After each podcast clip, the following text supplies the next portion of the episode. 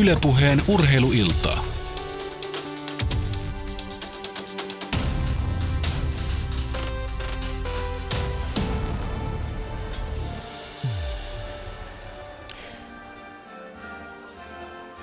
Suomen ja Ukrainan välinen koripallomaaottelu. Se alkaa tovin kuluttua, mutta hiljennytään hetkeksi kuuntelemaan vielä kansallislauluja.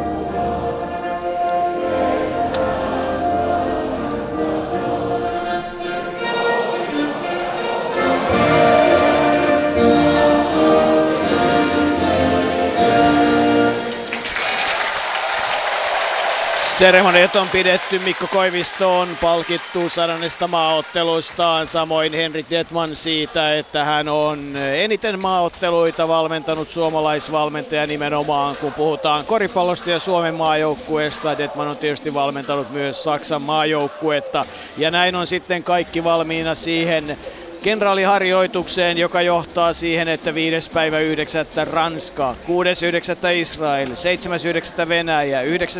Bosnia, 10.9. Puola siinä Suomen alkulohko. Montpellierissä koripallon EM-kisoissa tänään vastassa Ukraina. Tärkeä peli, Ilpo Rantanen. Nyt pitää oppia voittamaan. Suomella on 4 tappioa alla. Totta kai joukkueessa peliesitys edellä mennään ja tulos tulee sen jälkeen, mutta joka tapauksessa voittaminen antaa aivan eri tavalla itseluottamusta. Tämä joukkue tarvitsee yhteisiä kokemuksia ja yksi sellainen on se voitto, minkä Suomi tänään tästä ottelusta toivottavasti nappaa. Oikeastaan sehän tuli selväksi, että Suomen EM-kisajoukkue, se on meillä tiedossa, koska joukkue on valittu. Koivisto, Huff, Lee, Salin, Kotti, Koponen, Nuutinen, Kaunisto, Kaveen, Wilson, Murphy ja Ahonen siinä Suomen joukkue. Ei siinäkään oikeastaan varmasti erityisiä yllätyksiä. Ei yllätyksiä.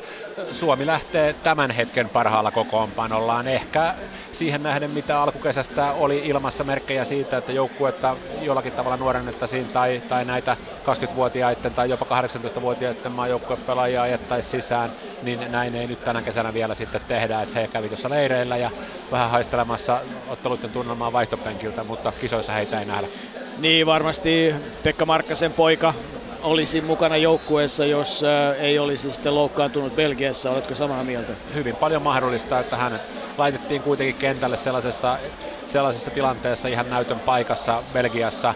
Ja hänen kentälle tulonsa oli aivan erinomainen, mutta sitten valitettavasti tosiaan ottelu katkesi aika nopeasti nilkkavammaa ja debyytti miesten maajoukkueessa jäi siltä erää kesken.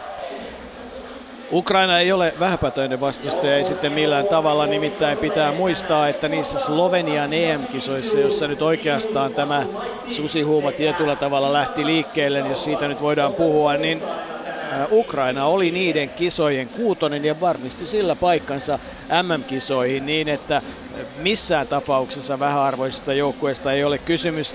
Ukrainan tilanne tietysti asettaa omia haasteitaan ja yksi niistä haasteista oli se, että valmentajan legenda Mike Fratello ei ole joukkueen peräsimessä, mutta Jevgen Murzin ja kokenut pelaajana Aleksander Lomanchuk kyllä pitävät huolta siitä, että tämä joukkue pelaa sellaista peliä, mitä he haluavat. Bustosvonov, Randle, Mishula, Fesenko, Korniyenko, Pustovyi, siinä nimiä, joista pitää ottaa tarkasti kiinni. Ukraina voitti 2 peliä kuitenkin viime kesän EM-kisoissa. Joukkueesta on vaihtunut toki puolet. He on nuorentanut aika paljon, että heillä on kuitenkin koko joukkue on alle 28 vuotta. Heillä ei ole yhtään yli 28-vuotiaista pelaajaa ja päävalmentajakin on vaihtunut, mutta joukkue on periaatteessa hyvin samantyyppinen. Siellä on jenkkipointti, siellä on yksi kova heittäjä ja sitten on isoja urheilullisia kavereita. Niin ja kyllä kun ajatellaan Kyrylo Fesenko 2.12 ja Artem Pustovyi 2.18, niin eivät ne tule helppoja pelaajia Suomelle olemaan.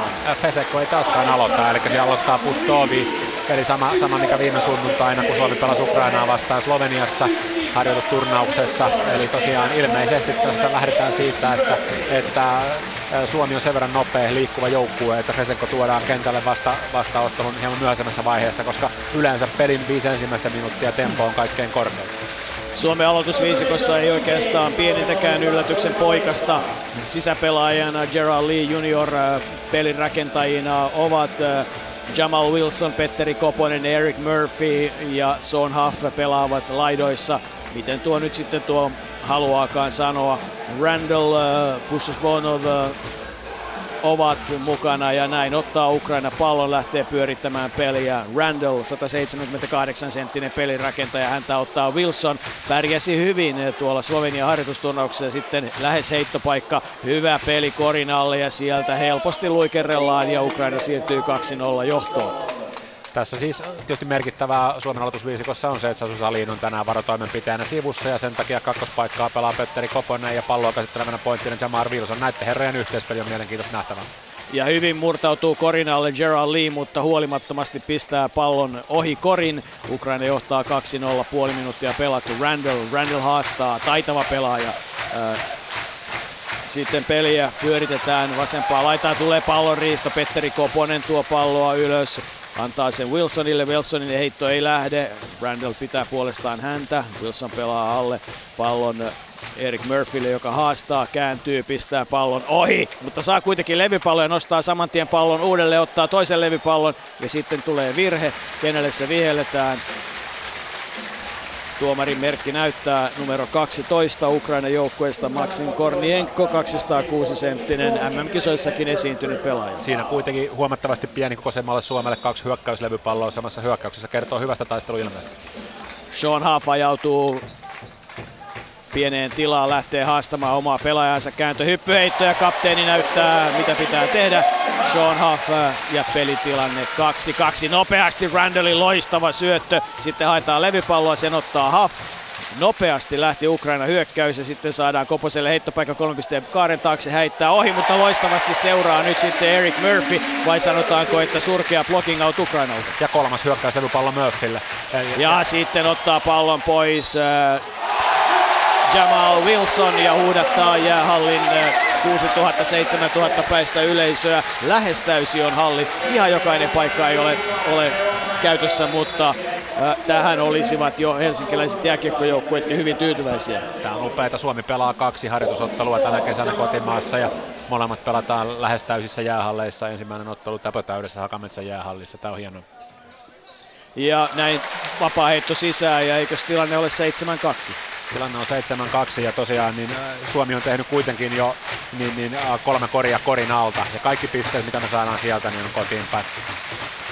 Ukraina hyökkäys hyvin toimii, puolustus Murphy tekee valtavasti töitä Kornienkon kanssa. Sitten taas palloriisto ja näin hakee Murphylle syötön Jamar Wilson, 2 riistoa Wilsonista ja Wilsonilla, ja se on tietysti iloinen asia. Tämä on hieno asia, koska puolustus lähtee pallon paineesta, ja nyt tähän kuitenkin Jerome Randle, Ukrainan takamies, on erinomaisen hyvä pelaaja, nopea ja monipuolinen. Jamar Wilson on saanut hänen hyvän otteen. Ja nyt hän näyttää, että on hyvä pelaaja, heittää, pääsee vapaasti heittämään, mutta heittää ohi. Randallin heittoa pitää pelata, hän on nimittäin iso pelaaja. Koponen melkein riistossa, ja sitten kulmaan jää tyhjä paikka, mutta ei siitä saada palloa. Levypallon saa kuin saakin Sean Huff, kamppailee hyvin, antaa pallon oikeaan laitaa Wilsonille. Murphy tekee kovasti tilaa, sitten löytyy korinalta Lee, joka ei saa palloa, pallon menetys. Turha syöttää ahtaiseen paikkaan, sitten tulee Ukraina. Ja pallo saadaan Pustoville, Randle pyörittää, Koponen ottaa nyt Randlein. Ja Koposen jalkaan, 12 sekuntia jää hyökkäysaikaa, ja taitaa Randle hiukan satuttaa myös peukaloaan siinä tilanteessa. Ai, se on kyllä paha isku, jos näin käy. Hyvin helposti tuossa tilanteessa pallo, kun ottaa kiinni peukaloon, niin siinä helposti myös jänteet menevät poikki. Sekin on nähty suomalaisessa koripallossa. Sean Huffin isä Leon Huff aikanaan katkaisi jänteen peukalosta, ja se olisi hyvä tarina kertoa, mutta siihen ei ole aikaa. Randle jälleen haastaa, heittää, pistää pallon liikkeelle, ja levypallosta Suomi kamppailee hyvin, ja taas se loppujen lopuksi tulee Huffille, jota sitten rikotaan, kun ne lähtee ajamaan korille, ja taululla lukemat 9 Suomi, 2 Ukraina. Hyvällä ilmeellä on lähtenyt Suomi tähän kamppailuun. Suomen ilme puolustuspäässä on aivan eri kuin mitä se oli viikko sitten Sloveniassa.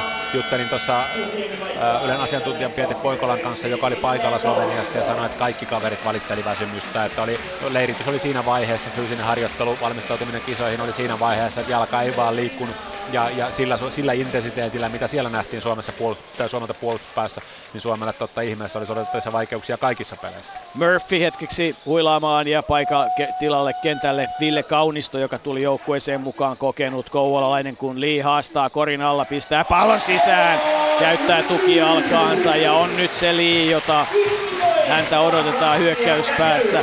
Joskin aika kauan kesti tuo liike, että se pitäisi nopeammin saada siellä, mutta oli miten oli. Kaunisto pysyykö mukana puolustuksessa? Koponen tekee nyt työtä valtavasti Lypovyin kanssa. Randle, ja sitten vaihdetaan. Randle hyvin vaihtaa Suomi nyt tilanteessa, ja sitten laitaan, ja sieltä lähtee Lypovyyn heitto. Se jää lyhyeksi, ja tällä kertaa Kaunisto taistelee paljon ja antaa todella tyhmän alokasmaisen syötön, josta Ukraina heti rankaisee. Ei voi olla totta, että nousee ilmaan levypallon jälkeen ja heittää pallon kentälle. Minipoissa tuosta joutuisi pois kentältä. Kyllä, mutta joka tapauksessa vasta toinen kori Ukrainalle. Positiivista on siis se, että Suomi on tehnyt 11 pistettä, ja niistä ei ole kaukoheitoilla syntynyt vielä yhtään. Eli kaikki korit on korin läheltä, ja tämä on erittäin hieno asia Suomelle. Ja nyt loistavasti löytää Petteri Koponen Liin sisältä. 13-4 Suomen johtokamppailussa, jota ensimmäistä neljännestä on jäljellä 5:44. Randle rauhoittaa. Bustosvonov tulee pallon kanssa, Huff puolustaa häntä, Kaunisto tekee omaa työtään, sitten Randle pyrkii löytämään tilaa, mutta Wilson ei anna hänelle mahdollisuuksia. Sitten löytyy taas vapaa tyhjä heittopaikka, ja huonosti pelataan, nyt levypallotilanne ei pelatakaan, pallo jää Suomelle jälleen Huffin käsien kautta. Sitten tulee Jamar Wilson, haastaa, ajaa korille, antaa pallon loppujen lopuksi Koposelle. Hyökkäysaikaa 14 sekuntia. Koponen ottaa heiton, vapaa heittoviivan takaa, ei ihan kolmonen, mutta pistää sisään. Ja tilanne on 15-4. Hyvä, ehdottoman hyvä asia tässä pelissä tällä hetkellä on puolustuksen intensiteetti ja se, miten pelaajat vaihtavat tuossa kaarella puolustusta. Ja toinen, mikä on hyvä asia, on se, että korinalta löytyy uhkaava pelaaja. Sitä ei ole ollut. Gerald Lee on pistänyt hyvällä prosentilta korinalla sisään. Kyllä, Suomi on tehnyt kaiken kaikkiaan siis 12 pistettä 3 sekunnin alueelta. Ja nyt tässä oli ensimmäinen 3 sekunnin alueen ulkopuolelta tullut kaukoheitto, tämä Petteri Koposen heitto, mutta sekin oli täysin vapaa. Sitä jäljisi luokattoman huono palloskriin puolustus Ukrainalta, ja ison miehen puolustaja ei tullut tilanteeseen mukaan ollenkaan, ja Koposelle jäi täysin vapaa heitto. Et kaiken kaikkiaan siis Suomen peli-ilme aivan erinomainen, mistä kertoo siis 3 hyökkäyslevypalloa tässä vaiheessa. Suomella on 10 kahden pisteen yritystä ja 1 kolmen pisteen yritys tähän mennessä. Että tämähän on Suomelle, jos ajattelee kesää tähän asti, niin aivan poikkeuksellinen heittojakauma. Niin, mutta se on se heittojakauma, mitä pitäisi periaatteessa kuitenkin koripallossa noudattaa. Eli mieluummin tietysti lähdetään pelaamaan korinalle ja jos siellä on uhkaa ja sieltä tehdään helppoja koreja, niin se on hyvä asia, koska siis eihän koripalloottelua, eihän IP 3 pisteen heitolla voiteta. No voitetaan 1 peli 10, mutta taas sitten jos mennään turnaukseen, niin pitäisi voittaa vähän enemmän. Eli Suomella on kuitenkin siis 11 pelitilanne heittoa Ukraina 8 vastaan ja 10 kahden pisteen yritystä Ukrainan 5 vastaan. Et Suomella on 2 kertaa enemmän kahden pisteen yrityksiä kuin Ukrainalla. Ja nyt on sitten aika kova tilanne siinä mielessä, että nyt jo 3 aloitusviisikon pelaajaa on vaihdettu. Roope Ahonen on tullut kentälle, hyvin puolustaa Suomi, hyvin on mukana Kaunisto, hyvin on mukana Ahonen ja Ukraina menettää pallon. Lee on edelleen kentällä, siellä on myöskin Koponen. Ahonen ajaa rohkeasti, antaa pallon ja sitten pelataan aika nopeasti. Pallo nyt liikkuu eri tavalla kuin aikaisemmin, mukana myös kentällä Suomen joukkueesta tällä hetkellä Matti Nuutinen. Heitto jää eturautaan, Koposen heittohan siitä. Sen jälkeen Ukraina nopealla vauhdilla tulee toiseen päähän. Lypovyy antaa loistosyötön ja nyt Suomen puolustus ei ole hereillä. Takaovi, vanha kunnon takaovi ja tilanteeksi 15-6. Ja Ukrainan 3 korista toinen, joka tulee Bustosvonovin takaovesta. Ja Lee haastaa jälleen, sitten tulee heittopaikka ja sen käyttää Koponen, heittää ohi. Levypallon käy kahmimassa Ihor Zaitsev. Myös MM-kisoissa mukana ollut pelaaja, kun Lypovyy on nyt se, joka rakentaa peliä. Randle on poissa kentältä. Lypovyy haastaa ja sitten taas pallon menetys on lähellä. Mutta tässä on nyt yksi erittäin merkittävä asia tälle ottelulle, että kun Suomi vaihtaa, niin miten meillä säilyy puolustuksen intensiteetti. Sloveniassa se ei säilynyt. Kentälle tuli sellaisia viisikoita, jotka puolusti olennaisesti huonommalla jalalla kuin aloitusviisikko. Nyt toistaiseksi se on säilynyt. Toki tämä rotaatio on hieman erilainen, että nyt siellä ei olekaan kaikki kakkosviisikon pelaajat yhtä aikaa, vaan siellä pysyy myös näitä tavallaan varsinkin puolustuspään luottopelaajia kentällä. Koponen ja Murphy ovat aloitusviisikon pelaajista kentällä, sitten siellä ovat Nuutinen, Kotti ja Ahonen. Ja Ahoselta nyt vaaditaan ennen kaikkea sitä, että hän pysyy mukana. Screenien läpi pitää juosta, muuten tulee vaikeuksia. Ja hyvin pelataan. Puolustus, Koponen saa katkaistua syötön. Haastaa, lähtee ajamaan korille, pistää pallon ilmaan. Ja mitä tapahtuu siinä tilanteessa? Virhe, 2 vapaa heittoa. Nyt siellä on kuitenkin siis sieltä penkiltä tuli Nuutinen ja Kotti. Heidän intensiteetti riittää kyllä, heidän jalka riittää kyllä puolustuspäässä. Että tämän tyyppisiä kavereita me penkiltä tarvitaan. Täytyy todella muistaa, että Sasu Salinin intensiteettiä ei ole tässä ottelussa käytettävissä ja täytyy toivoa, että Sasu ehdottomasti saa selkänsä sellaiseen kuntoon, että pystyy antamaan täyden panoksen. Suomella on ero moneen muuhun eurooppalaiseen maahan se, että jos Espanjasta otetaan 15 pelaajaa, niin taso ei ihan hirveästi muutu, mutta ikävä kyllä meillä tilanne on se, että aika nopeasti sitten kokeneemman kaartin jälkeen niin ei ole semmoista hyvin vahvaa reserviä. Petteri Koposen vapaaheitto sisään, sekin kirjataan iloisena asiana, koska vapaaheittojen onnistuminen on ihan elinehto Suomen pelille ehdottomasti. Toinen vapaaheitto lähtee, sekin menee varmasti sisään ja Koponen pääsee lepäämään. 2.50 kohkö, ei 4 minuuttia, 3.50 on ensimmäistä. Kyllä, että Suomen rotaatio tässä vaihtamisessa on hieman nopeampi kuin mitä se on ollut aikaisemmin. Ja nyt tosiaan 6 minuutin kohdalla jo Koponenkin ensimmäistä kertaa penkille ja Jamar Wilson ottaa sitten hänen tonttiinsa. Et mielenkiintoista nähdä, mitä Suomi pelaa ilman Koposta. Wilson on tietysti kokenut pelaaja, 31-vuotias, ja sitten nostetaan ilmaan Eric Murphy. Aika taitava liike Artem Pustovilta, 23-vuotiaalta, 218-senttiseltä sisäpelaajalta. Ja vapaa heitto viivalle. Murphy niin missään tapauksessa olisi tarvinnut siinä hypätä, että niin hyökkääjä oli erittäin huonossa tasapainossa ja toi heitto olisi ollut vaikea. Et positiivista on totta kai, jos Murphy pystyy näitä tilanteita puolustamaan 1 vastaan 1. Et nyt näytti siinä, että Suomen konsepti oli, että tosiaan vastustajan sisäpelaajaa puolustettiin 1 vastaan 1. Ja se on Suomelle hieman poikkeuksellista, koska Suomi yleensä tuplaa sisäpelaajat. Artem Pustovyi, 23-vuotias, 218-senttinen keskusyökkäjä, pistää vapaaheittonsa sisään. Siinä uhkaava pelaaja, iso mies, joka heittää vuoren varmasti vapaaheittoja, niitä kaivataan. Ja nyt on kyllä vaikeaa saada peliä käyntiin. Pallo jää ilmaan. Nyt tulee hyvä heittopaikka Nuutiselle, joka käyttää sen ja pistää kolmosen sisään. 28 näyttää tulostaulu, kun sitten hiukan on myöhässä Roope Ahonen kaiken aikaa. Jalat liikkeelle tuleva kreikkalainen, eli Kreikka-liigaan siirtyvä Ahonen. Ja taas hän jää hiukan jälkeen ja sitten hyvin tulee apuun. Nyt sitten vastaavasti Nuutinen ja saa otettua pallon. Hyvä puolustus Nuutiselta. Loistava puolustus Nuutiselta. Suomelle on iso asia se, että Nuutinen alkaa taas olla pelikunnossa. Että hän on susijengin näköinen pelaaja. Ja hän on sekä niin kuin se hyökkäyspään tulivoima, mitä hän pystyy tuomaan, että puolustuspään intensiteettiin. Suomi tarvitsee molempia. Hyvin rakentaa itselleen tilanteen Eric Murphy, mutta heittää ohi ja sitten pääsee 3.2 takaa. Menee. 23-8 ja sitä tarvitaan. Eric Murphyn 3 pisteen heitot ovat olleet hakusessa ja Floridan yliopistossa parhaimmillaan hän oli ihan kohtuullinen 3 pisteen heittäjä. Ahonen tekee valtavasti työtä nyt Denys Lukashovia vastaan. Sitä pitääkin tehdä. Ei ole varaa Suomen konseptissa yhtään hellittää, ei yhtään. Ja sitten tulee heitto. Kova kolmonen. Nuutinen hakee levypallon. Antaa sen Wilsonille. Wilson tuo oikea vasempaa laitaa palloa ylös. Haastaa, ajaa korille, pääsee sinne yksin, pistää pallon ohi, mutta saa vapaa heiton. Jamar Wilson, jos se ja loukkaa kättään siinä tilanteessa. Mutta nyt kun Suomi on vaihtanut, niin kentälle on tullut lisää intensiteettiä. Tämä on ihan uusi asia verrattuna siihen, mitä nähtiin edellisenä viikonloppuna Sloveniassa. Ja pitkää turnausta ajatellen ensiarvoisen tärkeä asia. Toki myös Suomella on hieman erilainen viisikko siellä siinä vaiheessa, että siellä ei tosiaan ole niin kuin, liian samantyyppisiä pelaajia liian montaa yhtä aikaa kentällä.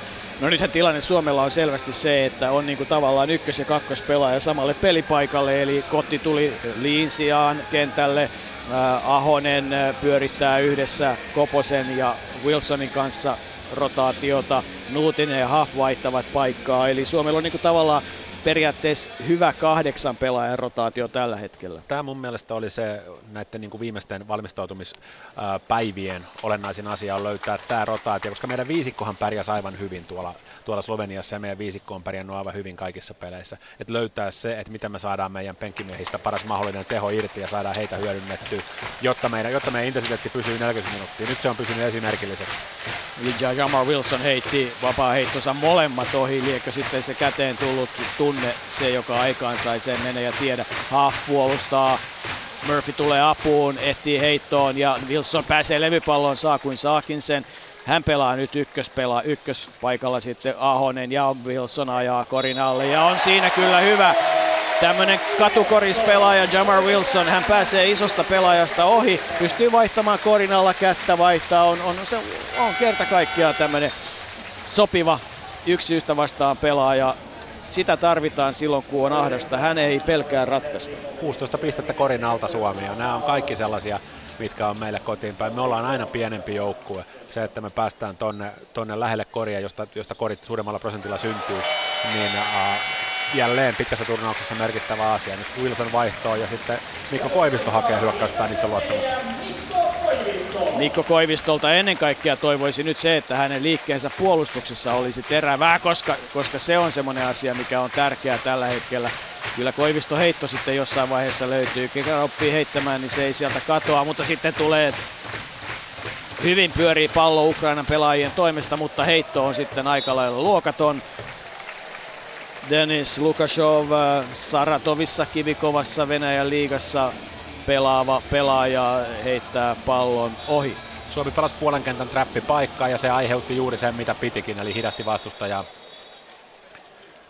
Ja vastustajalle jäi hyvin vähän aikaa hyökätä. Vähän uhkaava menetys siinä, mutta onneksi sitä... Suomella kävi erinomainen tuuri, koska Mikko Koiviston ja Roope Ahosen peli ei ollut liittävän aggressiivista ja tarkkaa, vaan siinä tuli pallon menetys, mutta onneksi kävi niin, että ukrainalaispelaaja astui pääty rajalle ja Roope Ahonen on nyt kovassa paikassa. Hänen pitää rakentaa peliä. Mikko pelaa kakkospaikkaa, sitten Kotti haastaa omaa hyökkäänsä. Ei pääse heittämään Ahonen. Koivisto ja sitten Kotti kääntyy ja pistää pallon sisään ja mitä Suomi pelaa korin alle ja sieltä heittelee. Ja Suomen kolmas kori 1 vastaan 1 low postista. Ja tosiaan Suomi rohkealla viisikolla, niin nyt sieltä puuttuu sekä Koponen että Wilson. Ja tärkeintä on se, että miten sitten puolustukseen paluu tapahtuu, hyvä harhautus ja sitten mitä tapahtuu, tulee virhe. Ja virheen tekijänä varmaan Mikko Koivisto, Stanislav Timovejenko onnistuu kahmimaan Ukrainalle vapaa heitot.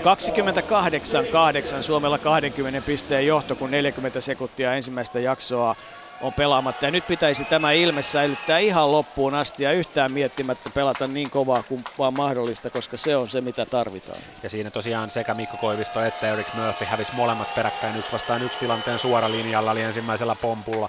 Ja sen jälkeen ei oikeastaan ollut mitään tehtävissä. Roope Ahonen tuo palloa ylös. Siinä Eric Murphy hirveän juoksee niin, että auttaa. Kotti tulee tekemään screeniä. Ahonen antaa pallon Kotille. Huono syöttö ja sitten Kotilta vielä huonompi syöttö ja sitten seuraa jotain pahaa. Ei seuraa, koska Huff tulee ja torjuu. Ja vielä menetetään pallo. Aivan huikea suoritus, maailmanluokan suoritus. Et siinä tosiaan edelliskauden seurakavereiden Ahosen ja Kotin ajatukset meni pahasti ristiin, mutta siis Huffin blokkihan on aivan fantastinen. Ahoselta puuttuu nyt terävyyttä liikkeistä kerrassaan. Kyllä, ja tietysti se, että onko hän niin ykkös- vai kakkospaikan pelaaja tässä joukkueessa, niin on tietysti toinen kysymys. Mutta se, että häntä ajetaan sisään tähän kolmas pointin rooliin, niin tänäänhän se pitää tehdä, jos teidän kisoja meinataan tehdä. Ja näin sitten aikaan saadaan virhe puolustuspäässä. Ja onko se Mikko Koivistolle jo toinen sitten?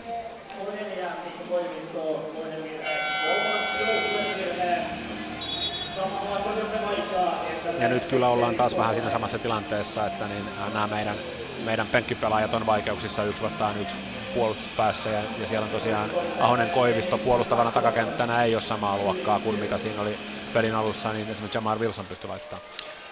Roope Ahoselle vaikea jakso. Toivotaan, että hän saa toisen mahdollisuuden tässä pelissä näyttää ja hakea itseluottamusta, koska itse asiassa hän ei ollut mukana MM-kisoissa, mutta oli silloin mukana Sloveniassa ja varsinkin nimenomaan Sloveniaa vastaan pelasi hetkittäin ihan kohtuullisella itsetunnolla. Kyllä ilman muuta. Pikkusen siinä pää näytti roikkuvan, kun kaveri meni vaihtopenkille, mitä nyt tietysti ei pidä tapahtua, että joukkue johtaa 17 pistettä ja peli on vielä pahasti kesken. Eikä pääse Huff pistämään palloa sisään. Ukraina viimeinen heitto 28-11. Loistavat lukemat, ennen kaikkea se, että Ukraina on tehnyt 11 pistettä. Ja niistäkin oikeastaan varsin monta Suomen ikään kuin nukahduksista. Mutta siis Suomen puolustuskonseptiin kuuluu se, että niin, et syöttölinjaa pelataan yli, palloa laitetaan painetta. Jos vastustaja on niin hyvä, että pallon paineesta, syöttölinjan paineesta ja heikon puolen avusta huolimatta tekee takaovesta korin, niin heidän penkki vaikka sitten antaa aplodit. Et näistä kuitenkin Ukrainan kolmesta perikorista, tai Ukrainan neljästä perikorista, niin kuitenkin puolet on syntynyt takaovista. Ja ne on niitä, mitä tavallaan Suomen puolustuskonseptissa aina joskus valitettavasti tulee. Että se on riskialtista puolustamista, mutta takaovi on kuitenkin vastustajan hyvyyttä. Toki pitää muistaa, että tässä niin näistä Suomen scoutissa merkatuista pelaajista tai niistä Ukrainan niin ykkössyömähampaista, johon Suomi valmistautui, niin Oleksandr Mishula on pelannut alle 2 minuuttia ja isokokoinen sentteri Fesenko ei ole käynyt kentällä vielä lainkaan.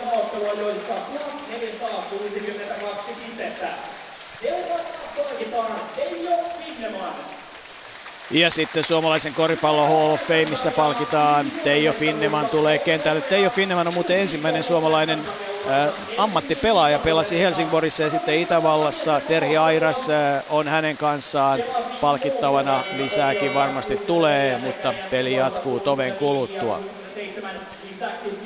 Finneman on HKT:n pelaajia ja oli kyllä taitava, oli valmentajanakin jossain vaiheessa HKT:ssä, mutta ennen kaikkea hänet muistetaan. Ja sitten sinne tulee myös, onko se Larry Pounce ihan itse? Se on Larry Pounce ihan itse. Nyt on kyllä sellainen ryhmä kentällä, että jos olisi mahdollista, niin nousisin itsekin seisaalleen taputtaa. Että sellaisia legendoja, että on upeita, että heitä muistetaan. Tämä on sitä koripallokulttuurin rakentamista, mitä tarvitaan. Ja Juhani Salmenkylä, Pihkaniska, kova valmentaja, tulee kentälle Pantereiden loistavan Hokveikot, Kiriveikot, Panterit putken, yksi niitä kantavia pelaajia ja vahvan työn tehnyt. Ja 4 hienoa nimeä on kentällä suomalaisen koripallon Hall of Fameen valittuina ja sitten päästään jatkamaan tätä kamppailua. Ja kyllä jäähalli antaa ansaitut aplodit. Tästä lähtee pikkuhiljaa se koripallokulttuuri kasvamaan. Kyllä, Suomella tosiaan Murphy 7 pistettä, Wilson 6, Koponen 4, sitten Nuutinen 3, Gerald Lee Junior myös 4 pistettä. Tämä on niin kuin mukavan tasapainossa tämä Suomen hyökkäys.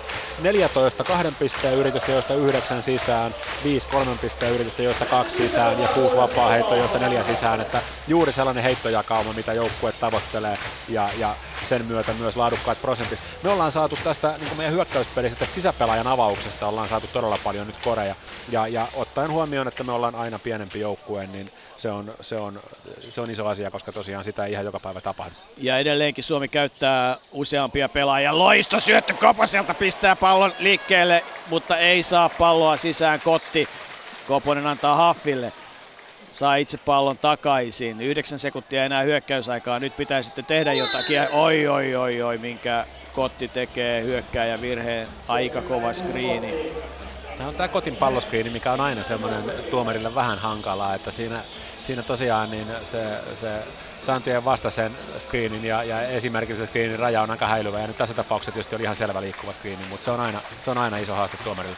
Ja Koponen on kentällä, Huff on kentällä, Kaunisto on kentällä, Kotti ja Koivisto. Ja nyt sitten tuleeko palautus? Ei tule. 12 sekuntia hyökkäysaikaa. 10. Kotti vastaan. Kova heittäjä ja sitten heitto jää ratkaisevasti lyhyeksi ja Suomen sisään heitto. Eipä päässyt heittämään Lukashov Kotiin yli. Tai se on huvittavaa, että heitto jäi niinkin lyhyeksi. Niin Suomi vaihtoi screenin ja siellä niin Timofeen ja puistelee päätään, että häntä puolusti korinalla Petteri Koponen. Hän on 30 senttiä pidempi, että miksi et syöttänyt? Ja näin pääsee Huff korinalle ja häntä rikkoo siinä tilanteessa Oleksandr Zizov.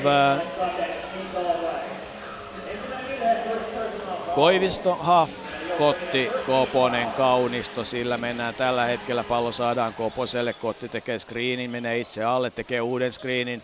Lähtee valumaan korinalle. Koponen tekee tilaa. Tulee vapaaheittoviivalle ja pistää pallon sisään.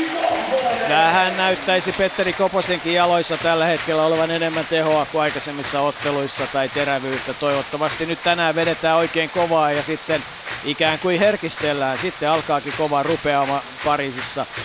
Montpellierissä. Ja Koponen tulee auttamaan, mutta ei voi mitään. Pallo rutistetaan sisään. 30-13.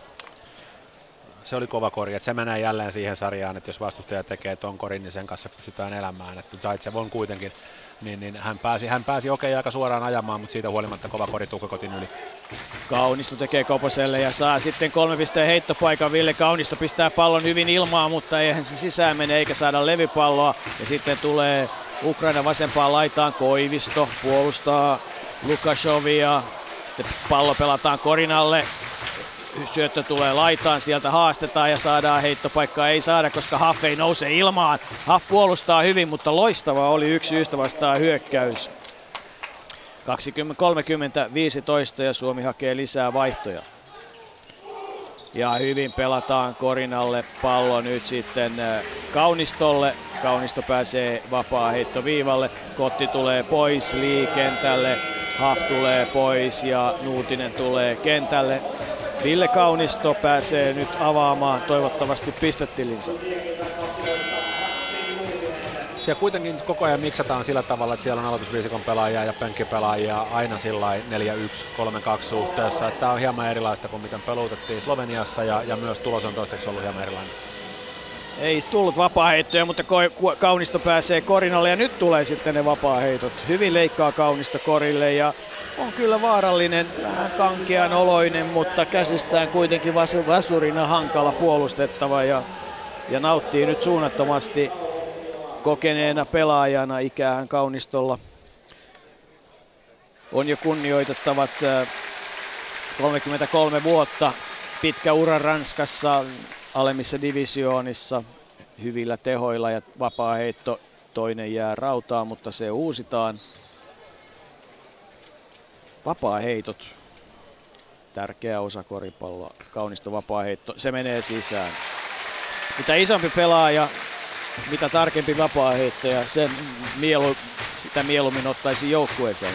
Randle on jälleen käytällä. Nyt Ahonen pääsee puolustamaan Jerome Randlea. joka pitää palloa, rakentaa itselleen tilaa. No menettää sen pallon ja menettääkin sitten loppujen lopuksi ja näin pääsee tulemaan Suomi.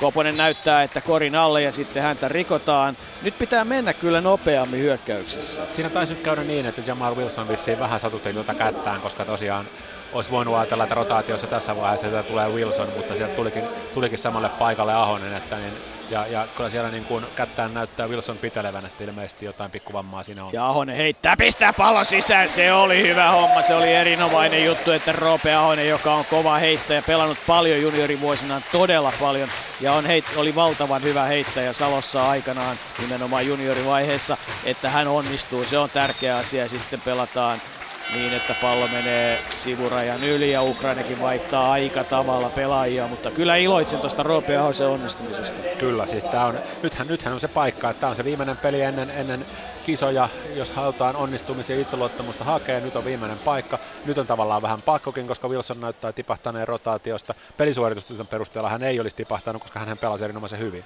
Eli tosiaan loukkaantumisesta täytyy olla kysymys. Kaunisto tekee itselleen tilaa korin alla, Koponen taiteilee pallon kanssa, pitää pallo, antaa pallon Liille, Lee ei saa sitä hyvin, mutta heitto on kuitenkin pehmeä ja pistää pallon sisään. Petteri Koponen pelaa nyt vähän eri tavalla, leikkii pallon kanssa enemmän kuin aikaisemmin. Petteri Koponen jakaa palloa kyllä enemmän kuin aikaisemmin. Hän on noin muutama laatu kolmonen, mitä hän on saanut, niin ne on ollut kaikki hyviä heittejä, ne on pitänyt ottaa. Niin, mutta muuten hän pistää todella hyvin palloa liikkeelle. Ja yrittää saada puhuttua liettualaiset tuomarit puolelleen, että pallo kuuluisi Suomelle. No kyllä se Petterin kädestä sisään menee, kyllä tuomarit tietävät mitä tekevät. 36-15, 6-7 minuuttia vajaa pelaamatta tätä. Sitten tulee Korinalle loistopeli ja peruspeli, jolla avataan tilaa. Ei siinä Suomen puolustus voinut enää mitään tehdä. Kyllä siinä palloskin puolustus oli vähän huono. Petterille tosiaan äsken kolmas korin johtava syöttö jo tässä vaiheessa. Kyllä, ja nyt sitten hän antaa pallon Kaunistolle. Kaunisto antaa sen nopeasti Petterille takaisin, tekee screenin, lähtee ajamaan Korinalle siellä. Ei, syöttö on vähän kovaa ja Kaunisto ei ihan hereillä. Ja Jamal Wilson tulee kokeilemaan, miten käsi kestää. Onko siinä teippiä laitettu? Ei ole. Ilmeisesti siihen laitettiin kylmää ja muuta vastaavaa, mutta nyt katsotaan miten hän on. Ja niin tulee Kaunistokin pois kentältä, saatua erinomaisen syötön Kopaselta, mutta ei saanut sitä laitettua sisään, kättelee pelaajia. Ja eli kyllä tässä ilmeisesti on kuitenkin kysymys siitä, että Ahosta ajetaan sisään, että hänet halutaan niin kuin mukaan rotaatioon, ja sen takia niin kuin hän tuossa ohitti Wilsonin rotaatiossa. Ja sitten ohitetaan monta muutakin suomalaispelaajaa, ja Murphy joutuu ottamaan virheen tultuaan kentälle. Murphy toinen virhe. Niin kai se on. 36-17 ja 6 minuuttia ottelu toista neljännestä jäljellä. Ja Denys Lukashov, 188-senttinen Saratovin pelirakentaja, vapaa heitto viivalla. Katseli hänen veryttelyään ja silloin heitot olivat kyllä puhtaita joka paikasta, mistä mies heitti. Nyt menee vähän pomppien tuo vapaa heitto sisään. 18 pisteen johto Suomella, toinen vapaa heitto menee ohi! Ja seitä vapaaheitosta Kaunisto kahvii levypallon. Ukrainahan on vaarallinen joukkue pelin loppuvaiheessa. He heittävät rohkeasti ja siinä vaiheessa heitä pitää varoa, ja Lee tekee tilaa itselleen, antaa pallon sitten loppujen lopuksi Wilsonille. Wilson ei saa sitä, saa sen itse takaisin ja lähtee antamaan tosi vaikeaa syöttöä. Nyt pelataan pientä. Ja tosiaan Ukrainalla on reservissä edelleen tämä jättimäinen NBA-kokemustakin omaava sentteri Fesenko, jota ei ole kentällä nähty.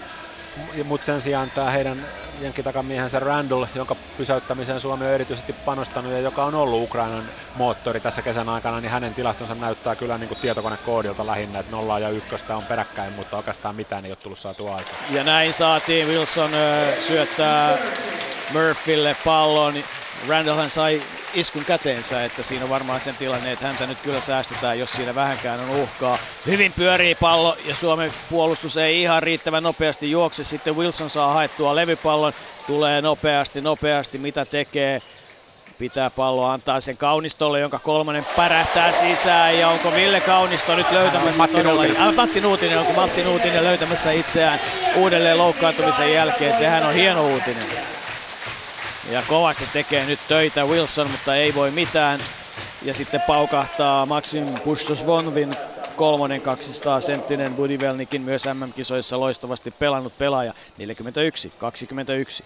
Suomen johto. Bustosvonov oli Suomea vastaan se heidän mustahevosensa silloin tässä Suomen voittopelissä, että hän tosiaan tuli kentälle vaihdosta ja nosti Ukrainan pelin mukaan. Ja näin kirjataan jälleen pisteitä myös Suomen joukkueelle. Matti Nuutinen ajaa, torjunta tulee, mutta se on laskevan pallon torjunta ja näin sitten kori hyväksytään, Suomen johto 43-21. Matti Nuutinen 8 pistettä, Suomen toiseksi paras korintekijä tässä ottelussa. Ja sitten otetaan lisää aloitusviisikon pelaajia kentälle, eli nyt siellä on periaatteessa 4 tämän päivän viisikosta: Koponen, Wilson, Murphy, Lee ja Kaunisto. Kaunisto siis Huffin paikalla. Edelleen Nuutinen. Ja Nuutinen. Minkä takia Kaunistoa koko ajan etsitään? Nuutinen se on edelleen. Ja Nuutinen, ei kuka nukkuu, joku nukkuu ja loistavasti donkkaa pallon sisään nyt Artem Pustovyi.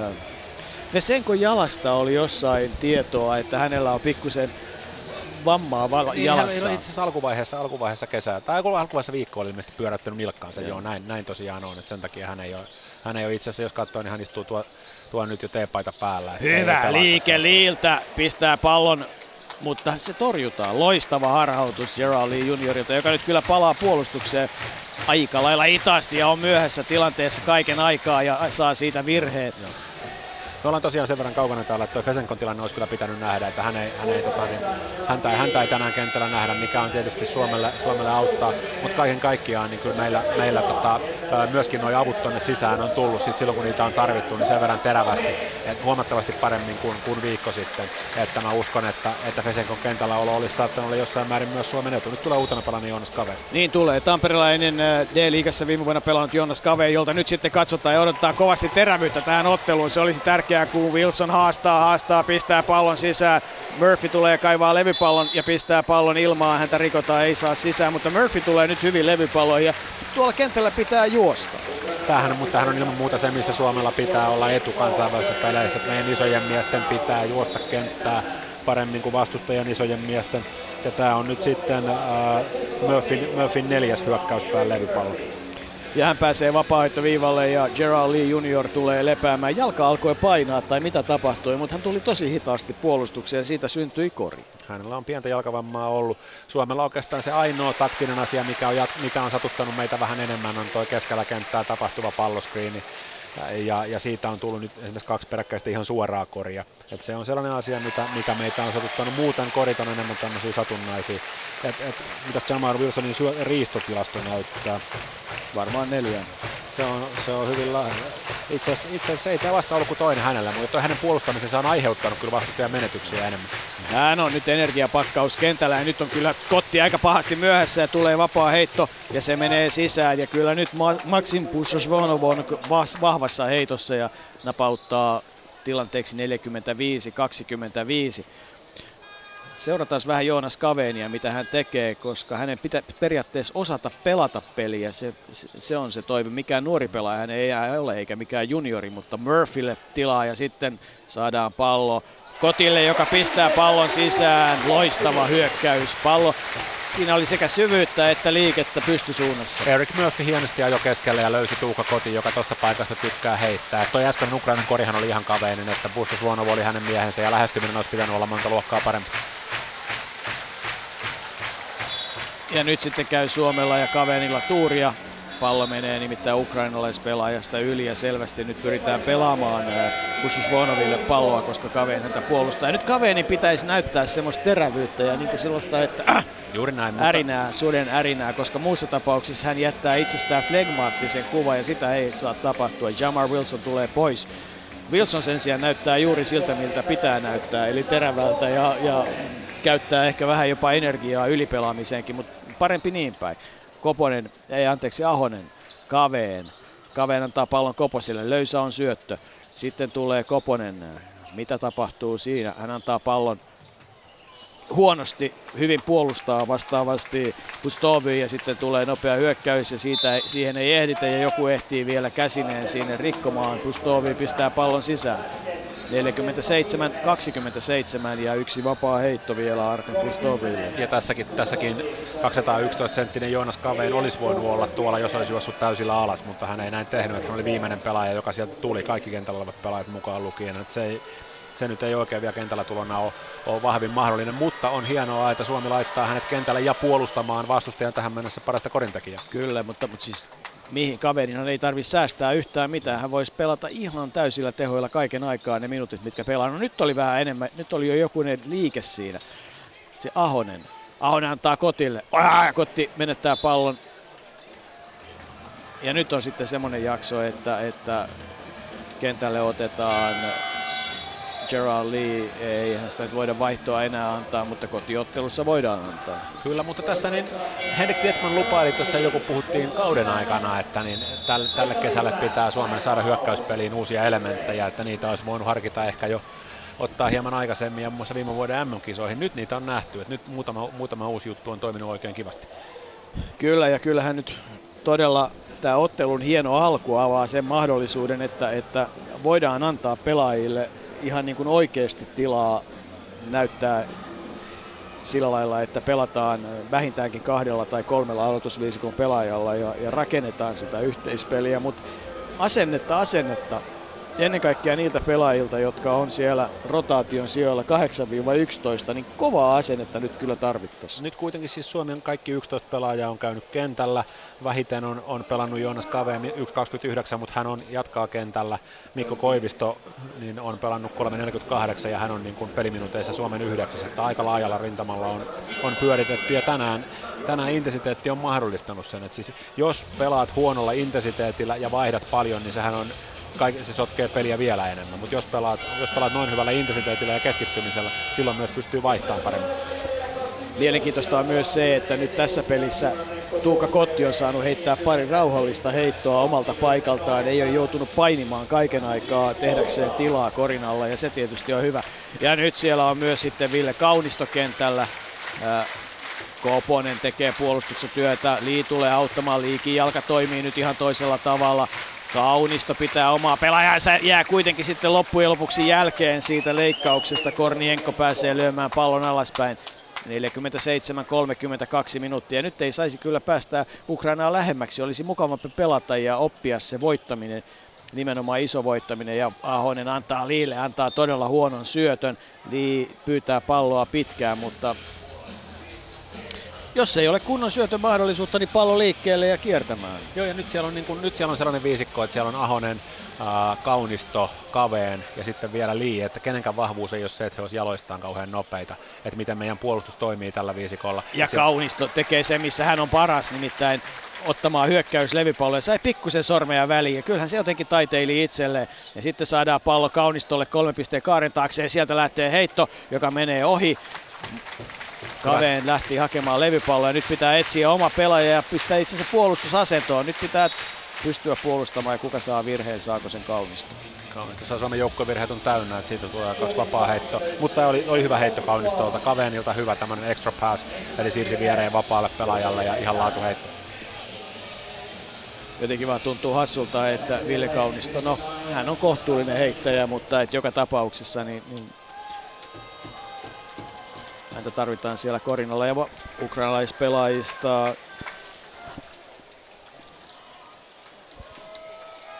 Oleksandr Lypovyy heittää vapaaheittonsa ohi, heittää myös toisen. Ja niin siinä vaan taas Kaunisto kamppailee levypallosta ja pääsee sormineen siihen väliin, niin että pallo tulee Suomelle. Sitten saadaan pallo Liille.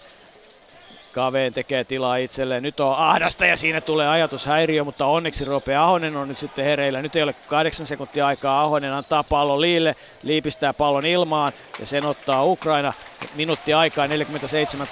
Nyt tulee nopea hyökkäys, joka päättyy Jonas Kaveenin virheeseen.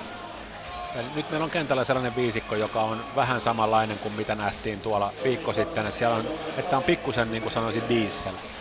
Eli sitä terävyyttä, mitä meillä on ollut tässä niin kuin 18 ensimmäistä peliminuuttia, niin sitä ei kentällä tällä hetkellä nähdä. Nyt haluan kyllä opponoida sitä, että ymmärrän, että pitää antaa pelaajille tilaa, mutta eikö olennaista olisi se, että siellä olisi vähintään 2 tai 3 aloitusviisikon pelaajaa yhtä aikaa? Niin tähän asti se on toiminut tällä tavalla. Ja nyt tosiaan, nyt meillä on ensimmäinen tämmöinen hieman samantyyppinen viisikko kuin mikä oli esimerkiksi Italiaa vastaan sillä tavalla, että Italia ratkaisi pelin siinä aikana. Pallo Koposella aikaa, 50 sekuntia. Koponen antaa pallon Liille. No siinä on kaksi aloitusviisikon pelaajaa tietysti siinä mielessä. Sitten Koposen heitto, kolmonen, se menee ohi, eikä saada levypalloa, jonka kahmii jälleen Artem Pustovyi. Ja taas tulee Ukraina nopeasti. Tällä kertaa ei kuitenkaan saa heti koria aikaan. Sitten Lee tulee hyvin apuun, nyt on kiire korinalle.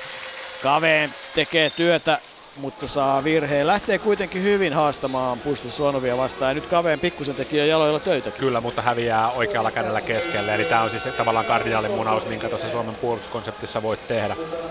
Et sitten niin kun käytännössä sitten tuossa on ainoa vaihtoehto se, että pistää Bustosvonov tekemään kori hänen ylitseen. Ja nyt Kaveen ei tee sitä, vaan vapaalla kädellä työntää ja saa siitä virheen.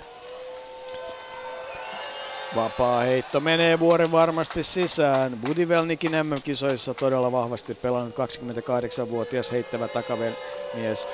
Ukrainan koripallolla on pitkät vahvat perinteet ja toinenkin vapaa heitto sisään. Ja näin Ukraina onkin sitten taissut syömään etäisyydellä. 47-33. Koponen tuo palloa ylös. 24 sekuntia. Pelaako Suomi yhden hyökkäyksen? 19. No siinä sekunti jää, jos pelataan loppuun asti. Ahonen on nyt point guard paikalla. Ahonen haastaa, antaa pallon. Se päätyy lopulta Koposelle. Nyt on aikaa 7 sekuntia. Koponen lähtee haastamaan, pääsee heittopaikkaan. Pallo lähtee huonosti ilmaan. Ja näin siinä kyllä jää vielä jokunen sekunti hyökkäysaikaa, mutta katsotaan. Ei, tuomarit päättävät, että tämä on pelattu tämä jakso ja ollaan tilanteessa 47-33. Ukrainalle käy vanhanaikaisesti, eli kun summeri soi, niin he lopettaa pelaamisen. Kun nimenomaan kysymys on siitä, että heittokellon summeri soi, että heillä olisi ollut 3 sekuntia vielä aikaa. Ja nyt itse asiassa siinä olisi ollut julmempi tuomari, olisi viheltänyt vielä askeleita ja antanut Suomelle pallon 1,5 sekuntia kellossa. No, 47-33 kuitenkin tilanne ja vaisu oli se loppu, mutta siitä sitten lähdetään hakemaan uutta ilmettä. Nimenomaan vaisu, että se oli tämä niinku viimeinen 2,5 minuuttia, mutta pitää muistaa, että sitä ennen nähtiin aivan erinomaista Suomi-koripalloa. Jaha, mitäs meidän tilastot näyttää Suomen joukkueelle tällä hetkellä? Tilastot näyttää tällaiselta. Eli ruvetaan analysoimaan niitä. Liillä 6 pistettä, Kotilla 4, Koposella 6, Nuutisella 8, Kaunistolla 2, Kaveen ei pisteitä, Ahosella 2, Wilsonilla 6. Ja Eric Murphy on tehnyt 11 pistettä, ottanut itse asiassa 5 levypalloa. Ukrainan pelaajista tehokkain on ollut Bustosvonov, hän on tehnyt 11 pistettä ja oikeastaan mitään muuta ihmeellistä noista tilastoista ei kannata kaivaa.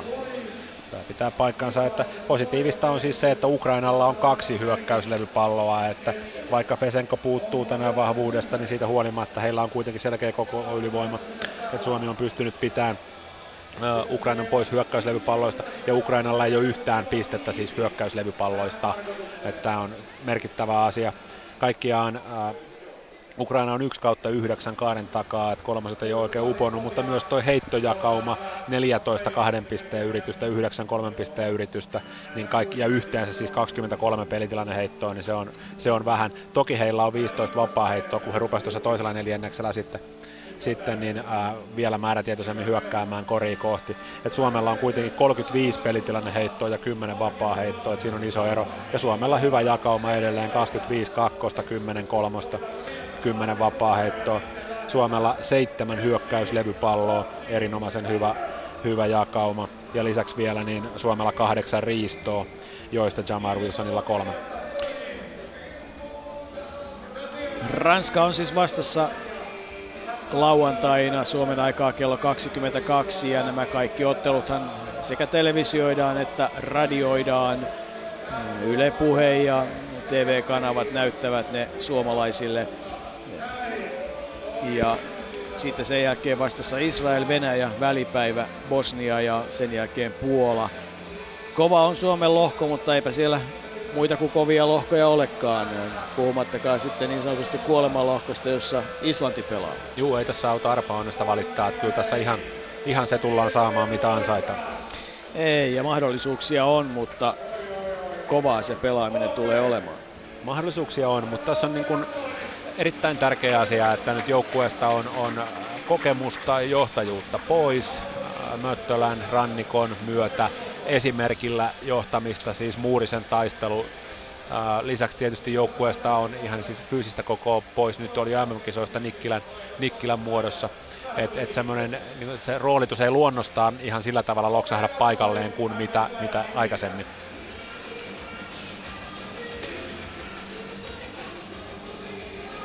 Ja siirrytään kuuntelemaan suoraan, kun Inka Henelius juttelee Antti Koskelaisen kanssa, joka on siis 16-vuotiaiden maajoukkueen valmentaja ja olympiajoukkueen valmennuksessa mukana. Ihan pääsääntöisesti hyvän näköinen esitys, ei mitään. Sinun valmentamasi 16-vuotiaiden maajoukkue teki juuri historiaa. Eli EM-kisoissa hienosti 6. Tämä tarkoittaa sitä, että joukkue nähdään myös MM-kisoissa. Ensimmäistä kertaa suomalainen juniorijoukkue MM-tasolla. Mistä tämä kertoo? No ainakin siinä yksilötasoisesti joukkuekohtaisella tasolla, että tuli onnistuminen näissä kisoissa, ja siitä se ainakin kertoo. Ja tietysti laajemmassa mittakaavassa varmasti kertoo siitä, että suomalainen koripallo on mennyt viimeisten vuosien aikana paljon eteenpäin niin kaikilla tasoilla, ja ainakin näistä asioista se kertoo. Niin. Sinä teet valmennustyötä täällä pääkaupunkiseudulla, eli olet päivittäin tekemisissä nuorten suomalaisten koripalloilijoiden kanssa. Missä vaiheessa Suomi-koris on lähtenyt sinun mielestä nousuun? No onhan Suomella tietysti Suomikoriksella jo pitkät perinteet 60-luvulta, että ollaan oltu olympiakisoissa ja se on saatu silloin menestystä aikuistasolla, mutta ehkä tämä viimeisin nousu nyt sitten on tullut. Henrik Dettmann tuli 2006 miesten maajoukkueen päävalmentajaksi ja sitä kautta on tämä susijengi-ilmiö lähtenyt nousemaan ja kehittymään. Ja totta kai tässä on tehty viimeisen 10 vuotta nuorisomaajoukkueessa niin selkeästi niin tätä toiminnan kehittämistä ja tason nostoa kaikilla nuorisomaajoukkueen tasoilla. Ja 10 vuotta tässä varmasti on niin enemmän tai vähemmän mennyt. Kuinka helppoa sinun valmennustyö on tätä nykyään? Kuinka hyvät resurssit ja onko taustat kaikki kunnossa sillä saralla? No mikä on helppoa ja mikä vaikeaa, mutta totta kai niin tässä on Mäkelärinteen urheilulukio, missä valmennan Helsingin Basketball Academissa, niin on totta kai on erittäin hyvät resurssit tällä hetkellä tehdä päivittäisvalmennusta ja sen takia tietysti sinne varmasti hakeutuukin myös Suomen parhaimpia poikapelaajia ja tyttöpelaajia harjoittelemaan ja käymään ja suorittaa lukiota siinä samalla. Yksi asia, mistä on ollut paljon puhetta, että juniorimaajoukkueissa on ikään kuin samantyyppinen pelisysteemi, mitä me näemme tänään jo täällä aikuisten peleissäkin. Pitääkö tämä paikkansa? Pitää joo, tämä on tietysti hyvin niin kuin ylhäältäpäin johdettua ja Henrik Dettmann, Ari Tammivaara on tehnyt isoa työtä tämän pelitavan ja yhtenäisyyden ikään kuin jalkauttamisessa tässä vuosien varrella. Ja totta kai tässä on nyt ollut muita valmentajia kanssa, jotka on jalostanut ja tuonut omaa ajatteluaan tähän pelitapaan myöskin, mutta kyllä tässä niin vahvasti puhutaan yhtenäisestä pelitavasta.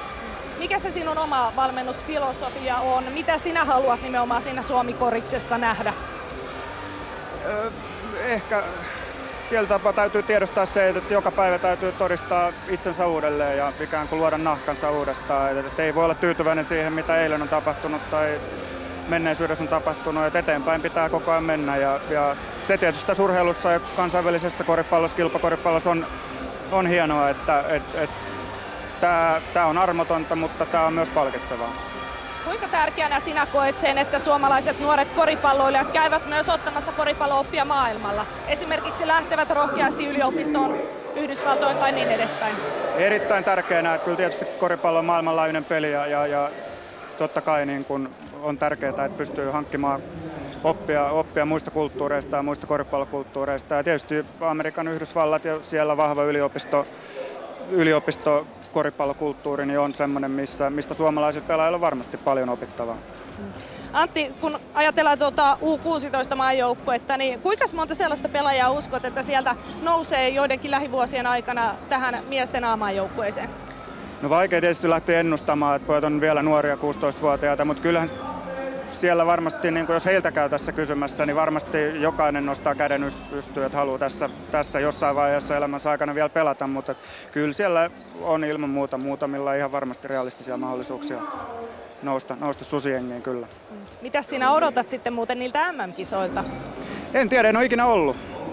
Pelejä on katsonut kyllä telkkarista ja sillä tavalla siellä on Euroopasta 6 maata ja ympäri maailmaa tietysti hienoksen tekee sen, että Koripallo, niin kuin sanoin äsken, niin on niin maailmanlainen peli, että tätä peliä pelataan niin monella tavalla ja on hieno päästä kokemaan ja aistimaan sitä ja näkemään ja pelaamaan eri koripallokulttuureja vastaan. Millä Suomen joukkue erottuu edukseen? Kyllä se on tällä itsepäisellä yrittämisellä ja aktiivisella koko kentän otteella ja vähän yritetään olla erilaisia kuin muut tällä. Me ei ehkä olla isoimpia tai ehkä atleettisempia, mutta me voidaan aina yrittää enemmän ja me voidaan olla henkisesti kaikista vahvimpia. Toivotetaan onnea tuohon koetukseen. Kiva, kun kävit tässä studiossa vierailulla. Susjengissäkin nähdään.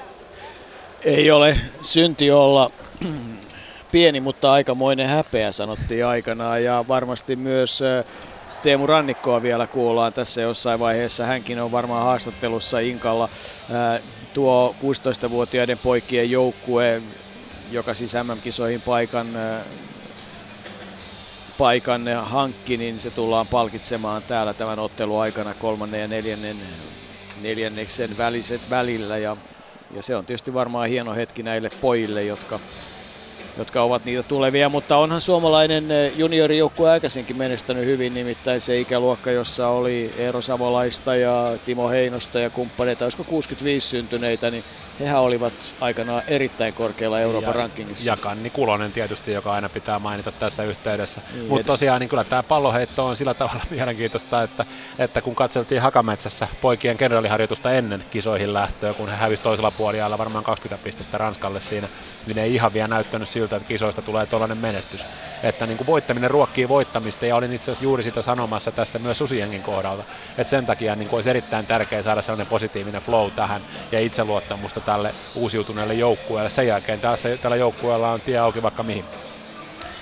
Kyllä, se on ihan selvä asia. Vielä on 4,5 minuuttia taukoa jäljellä, ja kyllähän tietysti ihan toisen näköistä peliä kuin se väsynyt joukkue, joka Sloveniassa esiintyi, mutta ja oikeastaan niin kuin pieni orastava toive. Ilman muuta, siis onhan tämä ilman muuta iso askel ollut oikeaan suuntaan. Et nyt tietysti on hyvin tärkeää se, että millä ilmeellä Suomi tulee, minkälaisella jalalla Suomi tulee tuolta puhukopista.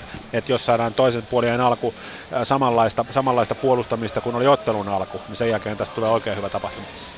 Jerome Randle ei ainakaan lämmittele tällä hetkellä. Voi olla, että hänen peukalonsa meni pahemmin kuin Jamar Wilson, joka kyllä on ollut nyt aika positiivinen. Kyllä Randle on muuten kentällä, tuli juuri tuohon ja heitti pallon tietysti saman tien sisään.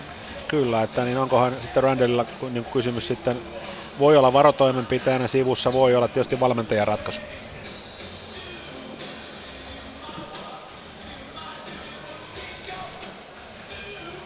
Kuunnellaan muuten, mitä Inka saa Teemu Rannikon kanssa keskusteltua. Innolla odotan. Niin Teemu, sinulla itselläsi sormivamma on siis se syy, minkä takia et ole tänään tuolla kentällä. Kerro vähän siitä.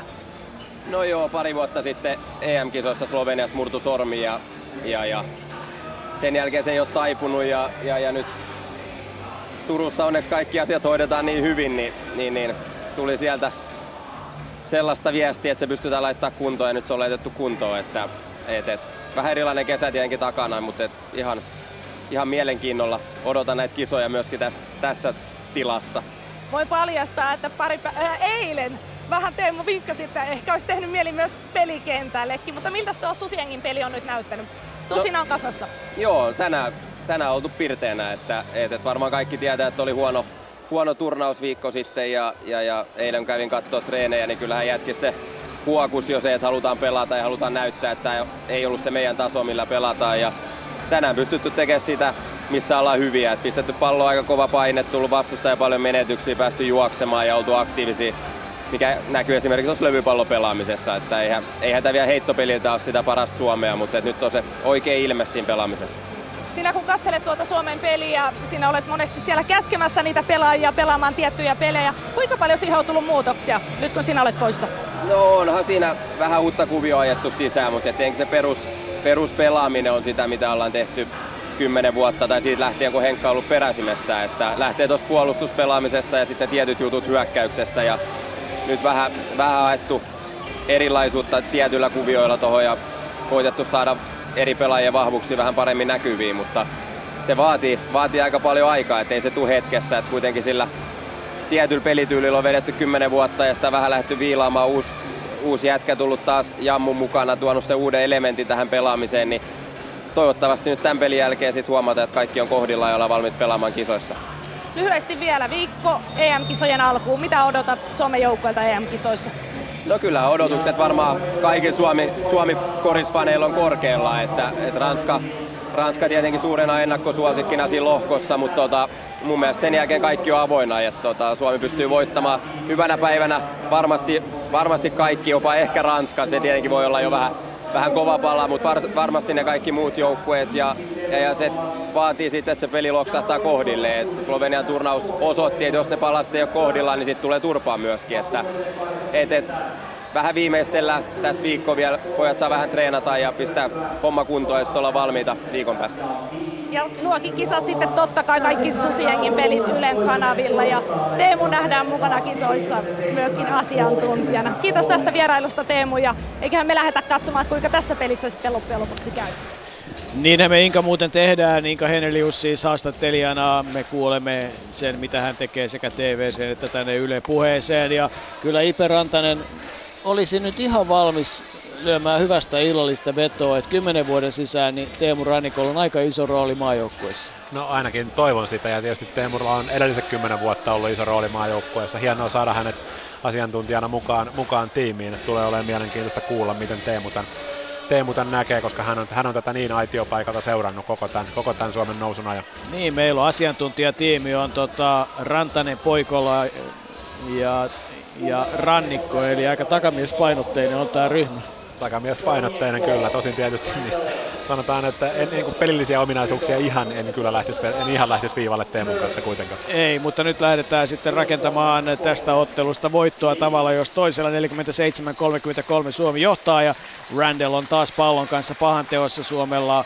Se aloitusviisikko, joka aloitti myös kamppailun, Koponen juoksee kovasti nyt tällä hetkellä Pavel Kristonsson kanssa. Pallohan saadaan tietysti sisään Suomen koriin, eroa 12 pistettä ja nyt Randle ottaa sitten vastaavasti Wilsonin aika tiiviisti. Wilson tuo pallon ylös, Koponen pelaa oikeassa laidassa kakkospaikkaa, pallo saadaan Murphylle. Sitten Wilson antaa pallon Koposelle, Koponen Murphylle, Murphy pistää pallon ilmaan, häntä rikotaan, hän pääsee vapaaheittoviivalle, virheentekijänä Artem Pustovyi. Merkattu peli ja hieno peli, että Koponen tuli screenistä ja jatko saman tien kodille rullaavalle Murphylle. Tosiaan Randle teki nyt vasta avauspisteensä tässä ottelussa, tosin hän ensimmäisellä puoliajalla pelasi vain 6,5 minuuttia ja otti vain 2 heittoa.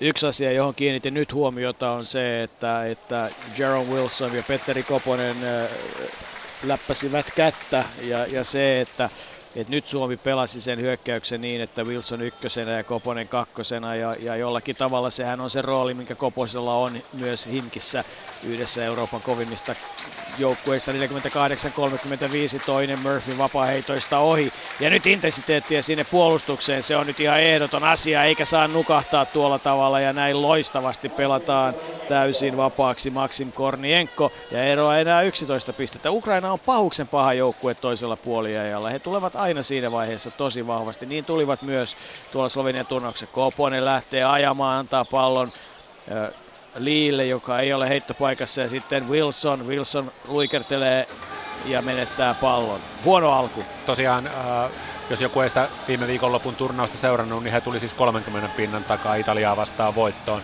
Ja nyt tietysti he oli jo yli 20 tätä ottelua häviöllä ja ei tässä missään tapauksessa vielä niin kannata Suomen voittoa julistaa, mutta ennen kaikkea nyt tämä ilme pitää saada taas hieman toisenlaisessa kuin mitä se oli, tai mitä se on nyt ollut tässä pidempään. 15 minuuttia oli hyvää ja sitten rohkeasti lähdettiin vaihtamaan ja nyt ollaan taas jo vaikeuksissa. Nyt on sitten väkisin pelaamista paljon enemmän. Puolustuksen pitää ryhtyä toimimaan ja taas joutuu ottamaan Eric Murphy virheen, kun erinomaisesti Ukraina rakentaa Kornienkolle nyt tilaa. Se on kolmas virhe. Toi äskeinenkin kuitenkin toi high post screen, mistä Kornienko pääsi aivan yksin leikkaamaan korille, niin noi on kuitenkin puolustuksen perustilanteita, mitä Suomi on harjoitellut. Vaikka toki oli hyvä setti, mutta siitä huolimatta niin ei siitä noin avointa koria voi tulla. Ukraina oli Slovenian EM-kisojen 6. ja vahva perinteinen koripallomaa. Kaikki pelaajat ovat kovan luokan ammattilaisia ja siinä vaaditaan nyt ehdottomasti asennetta ja Randonin heitto se jää rautoihin. Siitä lähtee sitten Wilson rakentamaan hyökkäystä, antaa Murphylle, ei saada suoraan siitä jatkoa. Sitten Koponen nyt sitten haastaa Hänellä olisi tilaa lähteä heittämään, ei saa tilaa, antaa pallon Liille, ei ollut vapaata paikkaa. Sitten on enää 5 sekuntia aikaa, Huffin heitto tulee, ei mene, mutta Murphy taistelee levypallon, Lee saa sen, Wilson ja uusi hyökkäys. Ja nyt olisi korille ajo tilaa ja Wilson ajaa, mutta ei saa palloa sisään eikä siinä ole virhettä. Ja 5-4 vastaan tulee sitten Ukraina, Huff on vaikeuksissa pitkän pelaajan kanssa. Ei kuitenkaan synny vielä korjaa, sitten loistava ajo korille. Vahvasti tullaan, Ukraina pelaa, pallo liikkuu nopeasti ja jälleen nostaa Kornijenko pallon sisään. Ja taas tulee pallon menetys. Surkea alku, 2,5 minuuttia Suomelta. Ja sitten pallon menetys, no se tulee oikeaan paikkaan. Lee Murphy antaa pallon Leelle, Lee pistää pallon sisään, nopea hyökkäys päättyy onnellisesti 50-39 ja nyt puolustukseen tehoa. Olipas tärkeä kori, että Suomen ensimmäinen pelitilannekori pelattu 2.40 toista puoliaikaa. Tuli vastustajan pallon menetyksestä, mutta siinäkin meidän vitospaikan pelaaja Lee juoksi nopein toiseen päähän, että meidän pitää saada isoja miehiä juokseen kenttään. Ja taas laidassa vapaata paikkaa ja sitten levypallo se kuitenkin saadaan Suomelle. Koponen tuo palloa ylös, Wilson oikeassa laidassa, Koponen lähtee haastamaan, pistää pallon sisään ja ajaa läpi. Loistava ajo Petteri Koposelta. Ja Wilson kovasti laittaa vauhtia puolustukseen, vaatii asennetta peliin ja sitä todella tarvitaan. 13 pistettä hyvää tällä hetkellä, 52-39. Murphy vaarallisesti käsineen sohimassa. Hänellä virheitä ottaa pelaajaa myös kiinni. Jaloilla se puolustetaan, ei käsillä. Randle ja sitten tulee Murphy ja taas tulee virhe ja taas hän ottaa käsillä. Murphy oli juuri sen ratkaisevan sekunnin myöhässä tuossa avussa, että se on sama apu, mistä Suomi ensin ottelun alussa sai pari riistoa, nyt se apu on myöhässä. Tuossa just se ratkaiseva tilanne, että Suomen se viimeinen terävyys puolustuksesta on nyt vähän hukassa. Wilsonkaan ei puolusta koko kenttää niin kuin hän puolusti ottelun alussa, mikä tarkoittaa sitä, että vastustajalla on aina muutaman sekuntia enemmän aikaa hyökkäyksessä käyttää. Ja Koponen tulee lepäämään, Wilson jatkaa, vapaaheitto viivalla on ukrainalaispelaaja tällä hetkellä 52-39. Ja vuoren varmasti vapaa heitto sisään. Suomi vaihtoi kentälle siis Ahonen, Kotti, Kaunisto, aloitusviisikosta Wilson ja Huff ovat kentällä. Toinen vapaa heitto, se menee myös varmasti sisään. 52-41 ja myös Ukraina vaihtaa vapaa-heitot sisään heittänyt Artem Pustovyi tulee pois kentältä. Pustovikin tehnyt kuitenkin vasta 7 pistettä. Toki heittoprosentti on 100, että pelitilanne heitot on 2-2 ja paperit 3-3, mutta silti toi pistemäärä me vielä kestetään. Ja Ukraina nostaa puolustustaan. Wilson tuo pallon ylös, antaa sen Huffille, häntä pidetään kovaa. Sitten tulee Kotti, tekee muutaman screenin ja sitten tulee Ahoselle heittopaikka, se jää rautoihin ja siitä saa Jerome Randle suoraan nostaa. Ja Kotti ei saa rikottua ja nopea painetaan sisään. Pavel Kristonsson se pelaaja, joka pistää pallon sisään. 52-43 ja Ukraina juoksee. Suomen hyökkäyspeli on nyt sitten, pallon liike puuttuu siitä täysin. Ahonen ajaa korille, pistää pallon ilmaan ja pistää pallon sisään. Hän näyttää tuomarille, että häntä rikottiin. Tärkeä onnistuminen Ahoselle, että hän laittoi edellisessä hyökkäyksessä laatuheiton ohi. Siitä vastustaja juoksi suoraan nopea hyökkäyksessä, mutta nyt hän pystyy paikkaamaan asiaa. Ja nyt sitten kamppaillaan levypallotilanteesta ja Huff saa pidettyä pallon Suomella. Maxim Bustosvonov pistää pallon ulos ja ei on siitä kovasti eri mieltä tuomareiden kanssa. Vaikka me ollaan tämä neljännes aloitettu hieman huonommalla jalalla ja ollaan neljännestä häviöllä 10-7, mutta siitä huolimatta meidän pisteet on kuitenkin kaikki läheltä korja. Kyllä, Kotti. Wilson oikeaan laitaan. Antaa keskelle. Kaunisto. Sitten lähtee Ahonen. Antaa Kaunistolle hyvin ja Kaunisto heitto menee sisään.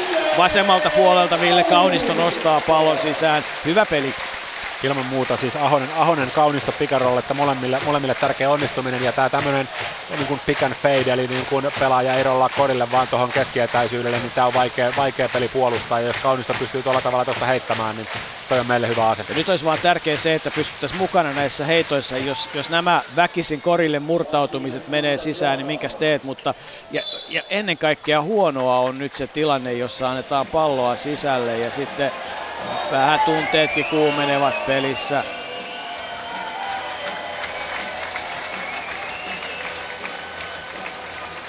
Siinä tosiaan ilmeisesti Jamar Wilson ja sitten Bustosvonov saavat molemmat teknisen virheen otettuaan vähän yhteen. Bustosvonoville vasta eka virhe, että vastustajan parhaalle korintekijälle, että virheongelmat ei häntä rasita, mutta tosiaan kova kori, että Sean Huff puolusti häntä erinomaisesti, mutta Bustosvonov tuli vaan yli ja teki kovan korin. Niin se alkoi se tilanne Randallin ja Wilsonin nokkapokasta, pienenlaisesta sellaisesta kukko. Mutta siellä siis ilmeisesti Pustusvana saa teknisen virheen siitä, että hän uhkasi siis Huffia kyynärpäälle, ja sen takia Suomi heittää siis Suomi heittää yhden vapaaheiton. Sean Huff ja pallo sisään, ja pallo käsittääkseni Suomelle nyt sitten puolirajalta ja sieltä. Eli Wilson ei ilmeisesti saanut tilanteesta virhettä. Joo, Wilson ei saanut tilanteesta virhettä lainkaan. Eli Pustusvana sai tilanteesta virheen tästä kyynärpäällä uhkaamisesta, ja sen takia Suomelle yksi vapaaheitto ja sisäänheitto. Näin. Huff, Kotti. Korinalle pelattiin Kotille. Kotti antaa pallon Ahoselle. Ahonen käyttää Kotin screenin, antaa pallon Kotille, joka pääsee, ei heitä, mutta antaa. Ja miksei Ahonen saman tien heitä, kun oli vapaa paikka. Se oli kyllä iso virhe, mutta Huff taistelee loistavasti pallosta, ei saa sitä haltuun. 57-45 Ukraina tulee, ja nyt on sitten paha paikka. Ja sehän päättyy juuri niin kuin pelätä saattaa, eli Ihor Zaitsev ajaa korille ja pistää pallon sisään. Suomen johto 10 pistettä, 4,5 minuuttia jäljellä. Huff. Kaunisto ajaa korille, ei saa palloa. Ahonen kuljettaa, antaa pallon Kaunistolle, toiseen laitaan Kauniston, kolmonen jää rautoihin. Kovasti kamppaillaan siitä, ja Ukrainallehan se pallo jää. Laatuheitto, mutta ei nyt tänään oikein osuta kaukaa. Että kyllä Teemu Rannikon analyysi oli ihan oikea, että ei vielä ihan sitä heittopeliä on nähty, mitä toivottavasti kisoissa nähdään, jos meinataan oikeasti mennä pitkälle. Että nämä heittoprosentit ei riitä. Laatuheitto oli siinäkin, ja jälleen Roope Ahoselta ihan hyvä suoritus. Samoin siis toi äskeinen puolustus, vaikka se tuli häntä vastaan 1-1, toi korin Jahosen puolustus ei ollut huono, se oli vain todella kova kori. Ei, ja nyt sitten tulee takaovi jälleen, ja nyt tulee kyllä hyvin apu, mutta ei se auta mitään. Erinomainen apu tässä tilanteessa Suomen joukkueelta Matti Nuutiselta, joka on nyt tullut kentälle. Kotti kaaren nupissa, ei saa palloa Koposelle, nyt saa sen sinne. Koponen luo tilannetta, ottaa oman heiton, pistää pallon ohi.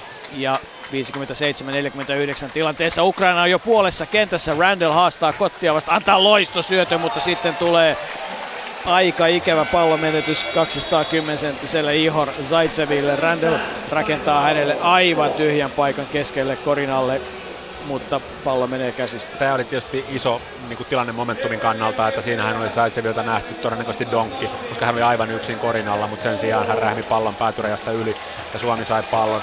Suomi ilman muuta oikeaan paikkaan nyt aika lisää, että nyt tässä ollaan oltu kurjassa. Toki Ukrainan 3 viimeistä koria on kaikki todella kovia koreja, että puolustus ei ole ollut edes hirveän huonoa, että tuossa toi Nuutisen apu tuohon takaoveen oli aivan laadukas, mutta siitä huolimatta niin vastustaja vaan pystyi tekemään kovan korin. Vielä on Suomen joukkueella jonkin verran viritettävää ennen kuin voidaan haastaa Ranskaa, Israelia, Venäjää, Bosniaa ja Puolaa, mutta täytyy muistaa, että on tämä nyt ottelun alku oli niin erinomainen, että se yleensä indikoikin vaikeaa loppupeliä, jos ei sitten ihan vedetä täysillä viisikoilla. Mut siis se on kyllä näin, että vaikka tietysti peli luonnostaan aaltoilee vähän suuntaan ja toiseen, mutta se, että jos se intensiteetti laskee noin paljon ja ote pelistä katoo noin pahasti kuin Suomella tapahtui ensimmäisen puoliajan lopussa, niin se on vaikea saada takaisin. Ja sitten siinä tuli vielä puoliaika sillä tavalla, että me ei saatu sinäkään aikana oikeastaan samaa ilmettä ja samaa niin kuin nimenomaan puolustuspään energiaa. Et kyllä me niin kuin sanotaan, että tässä niin kuin ne, jotka näki pelejä viikonloppuna Slovenian turnauksesta, niin nyt ensimmäisen puoliajan ja viimeiset 2 minuuttia nähtiin kentällä se sama Suomi kuin Sloveniassa. Ja siitä, niin kuin, siitä downswingista me ei ole vieläkään toivottu. Ja nyt on se ongelma vielä, että... Tai itse asiassa mitään ongelmaa ole, mutta Petteri Koposella pallo, 15 sekuntia hyökkäysaika, hän saa se Liille. Lee lähtee haastamaan ja nostaa pallon ohi! Hyvä liike, mutta nyt on kiire puolustukseen, koska nyt puolustuksen kautta lähdetään hakemaan tätä peliä. Kotti ja korinalla on tyhjää. Randle, ja sitten tulee harhautuksia. Ihan kun olisi ollut askel rike siinä tilanteessa, sitten Randle vastaa Lee, ei pääse heittämään. Hyvin puolustetaan siihen saakka, kunnes tulee 3 sekunnin rike ja Suomelle taas onnellisesti pallo. Siinä tuli lahja, koska Koivistohan rikko tilanteessa ja toinen tuomari vihelsi virheen, mutta toinen tuomari oli ehtinyt sitä ennen jo viheltää 3 sekuntia, että saatiin pallo vähän lahjaksi. Mutta sillä kuitenkin ihan hyvää yritystä. Samoin Suomen merkattu peli aikalisen jälkeen Liille Korinalle meni hienosti läpi, että hyökkäyspelissä on paljon enemmän ideaa kuin mitä oli vielä Sloveniassa, että hyökkäyspeli on mennyt kyllä paljon eteenpäin. Loistavasti pelataan jälleen Liille ja saako hän nyt pallon sisään? Ei taida saada, heittää vapaa heittoja joka tapauksessa. Koponen hienosti loi hänelle vapaan paikan, että totta ihmeessä tuosta nyt Lee parhaimmillaan kyllä pystyisi pallon koriin laittamaan, mutta ilmeisesti vielä niin kuin loukkaantumista jäljiltä hakee huippukuntoa, koska liike on vähän liian hidas ja puolustaja ehtii paikalle rikkomaan. Vapaa heitto menee ohi.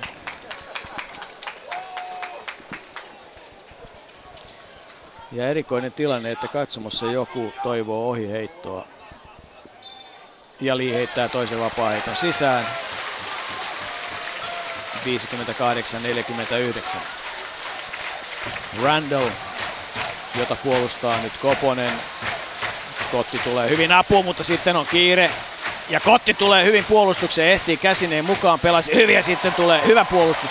Nuutinen on siinä hereillä. Koponen ajaa loppuun asti, ei aja, ottaa pallon haltuun, antaa sen sitten lopuksi Kotille. Kotti olisi vapaaheitto viivalla, pistää pallon ilmaa, ei saa sitä sisään. Kovasti taistelee Nuutinen pallon kanssa ja saa sen kuitenkin Suomen joukkueelle. Useita hienoja suorituksia peräkkäin kaksikolta Nuutinen Kotti molemmissa päissä. Nyt he tuo energiaa ja niin he tappelee meille irtopalloja. Monta peräkkäistä hyvää suoritusta kaksikolta. Ja sitten Nuutiselle, kun pallo, nyt on ahdasta, ei, siellä on Lee. Sitten on Koivisto, mene sisään, ei mene sisään, epätasapainoinen heitto Koivistolta, ei ollut hyvästä asennosta ja menee ohi. Koivisto ottaa nyt Randallin, Lee pysyy mukana ja sitten pallo, se jää kuitenkin, jää kuin jääkin Ukrainan joukkueelle. Ukraina vaihtaa, sieltä tulee sisälle äärimmäisen vahva Maksym Korniyenko. Ja sieltä tulee myös kentälle Denys Lukashov, eli helpommaksi ei tule hyökkäyspelaaminen. Korniyenko on todella vahva pelaaja. Kotti puolustaa nyt häntä ja Koivisto juoksee mukana. Randle on sitten Koposen kanssa. Randle Korinalla on ollut nyt siellä 5, 6, 7 sekuntia, eikä 3 sekunnin vihellystä. Ja sitten jää hiukan Koiviston jälkeen tilanteessa. Ja Korille ajaa kyllä Ukraina vahvasti ja Nuutinen lähtee puolustamaan.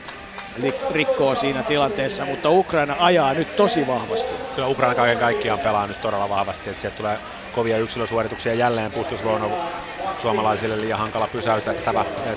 Nuutinen toki avaa vähän keskustaa, mutta siitä huolimatta niin huonommalla kädellään Bustosvonov ajaa. Vielä sen verran pitää ottaa kiinni tuosta äskeisestä Koiviston heitosta, että toi Suomen päätyrajapeli on kyllä hyvä, että siitä on saatu monennäköisiä laadukkaita ratkaisuja tänään, että jälleen niin kuin hyvä lisä tuohon meidän hyökkäyspään työkalupakkiin.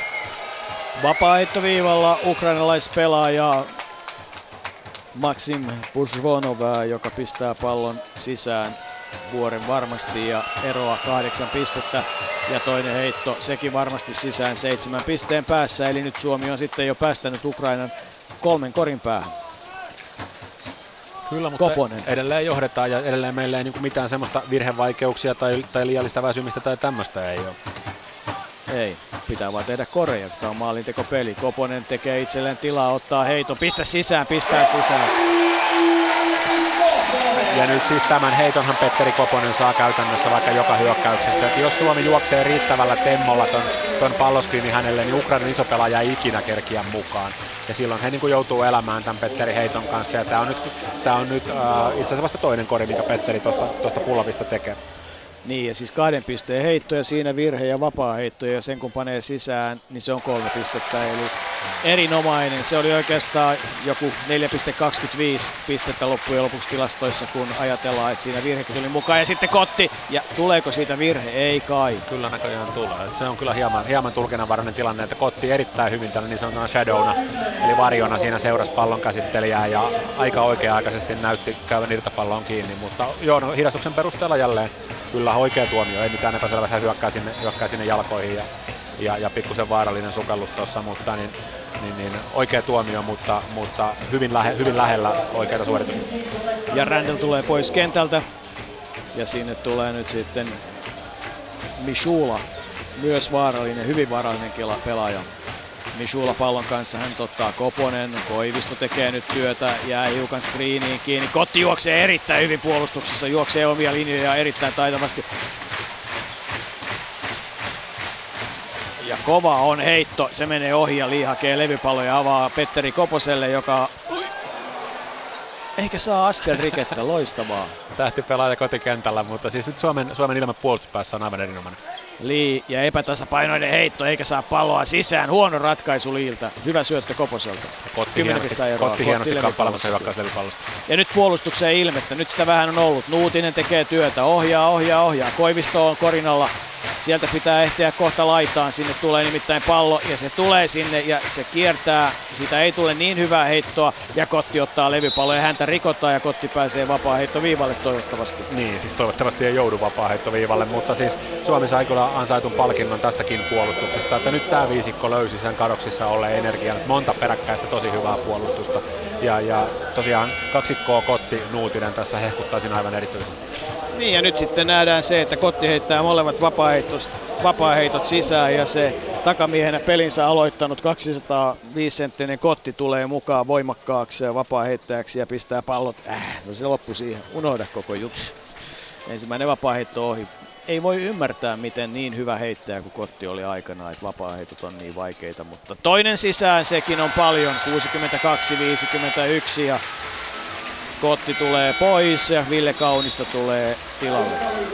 Ollaan taas 11 pisteen johdossa ja se on huomattavasti enemmän kuin esimerkiksi 7. Huomattavasti enemmän, että 14-18 tämä neljännes. Ei tämä missään tapauksessa katastrofi ole ja tuossa Ukrainan 18 pisteessä on kymmenkunta pistettä siis niin kuin sellaisia tavallaan meidän konseptin mukaisia koreja. Että niitä tulee jos tulee, niiden kanssa eletään.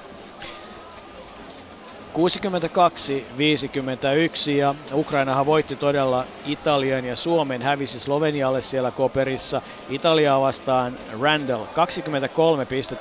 23,6 syöttöä, Fesenko 16,11, Mishula 14, Suomea vastaan Bustosvonov teki 14, Fesenko 13, Randle 13. Siinä kamppailussa Wilson ja Koponen olivat Suomen parhaat pistemiehet 17 ja 15. Ja Sloveniaa vastaan Randle teki 12 ja Fesenko 12 pistettä. Eli se kuvaa sitä, mutta kyllähän tietysti Sasu Salin puuttuu Suomen joukkueelta ja vastaavasti sitten... Jättikokoinen Fesenko ei ole tässä pelissä pelannut. Mielenkiintoinen on Fesenko-ura, siis siinä on kamalasti erilaisia hauskoja vaiheita. 4 vuotta Utah Hileivissä pääosin Farmiliigassa ja on NBA-kokemusta ja on vaikka mitä joukkueita. Venäjän liigassa tällä hetkellä kuitenkin. Mutta että niin, täällä on itse asiassa tilastoissa Randle nollilla, mutta kyllähän on yhden kodin tehnyt. Sen sijaan Mishula on selkeästi nollilla. Toi hänen äskeinen 800 metristä otettu heitto, se on hänen ensimmäinen heitto koko pelissä. Ja nyt Suomi nosti myös puolustusta. Kaunisto on kentällä, Liion keskellä, siellä on Nuutinen paikkapuolustus, siellä on, ja nyt pitää vaan herää siinä, voi että ei osaa, ja sitten poking out pelikin tökkii tässä vaiheessa, mutta saadaanko loppujen lopuksi levypallo? No saahan sen Nuutinen kaavittua itselle.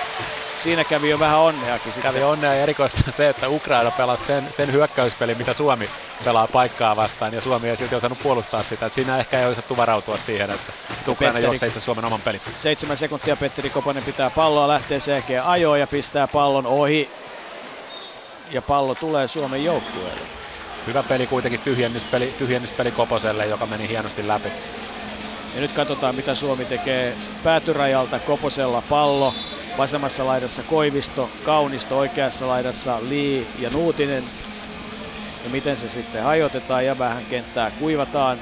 Täällä on kyllä ihan tämmöiset Ranskan Riviera-olosuhteet lämmön osalta jäähallissa. Että lämpöä on hyvinkin 30 astetta ainakin ylälehtereillä. Toivottavasti kentäpinnassa on oikein mukavan lämmin pelata. Hienoa, ei ole kylmä tällä hetkellä.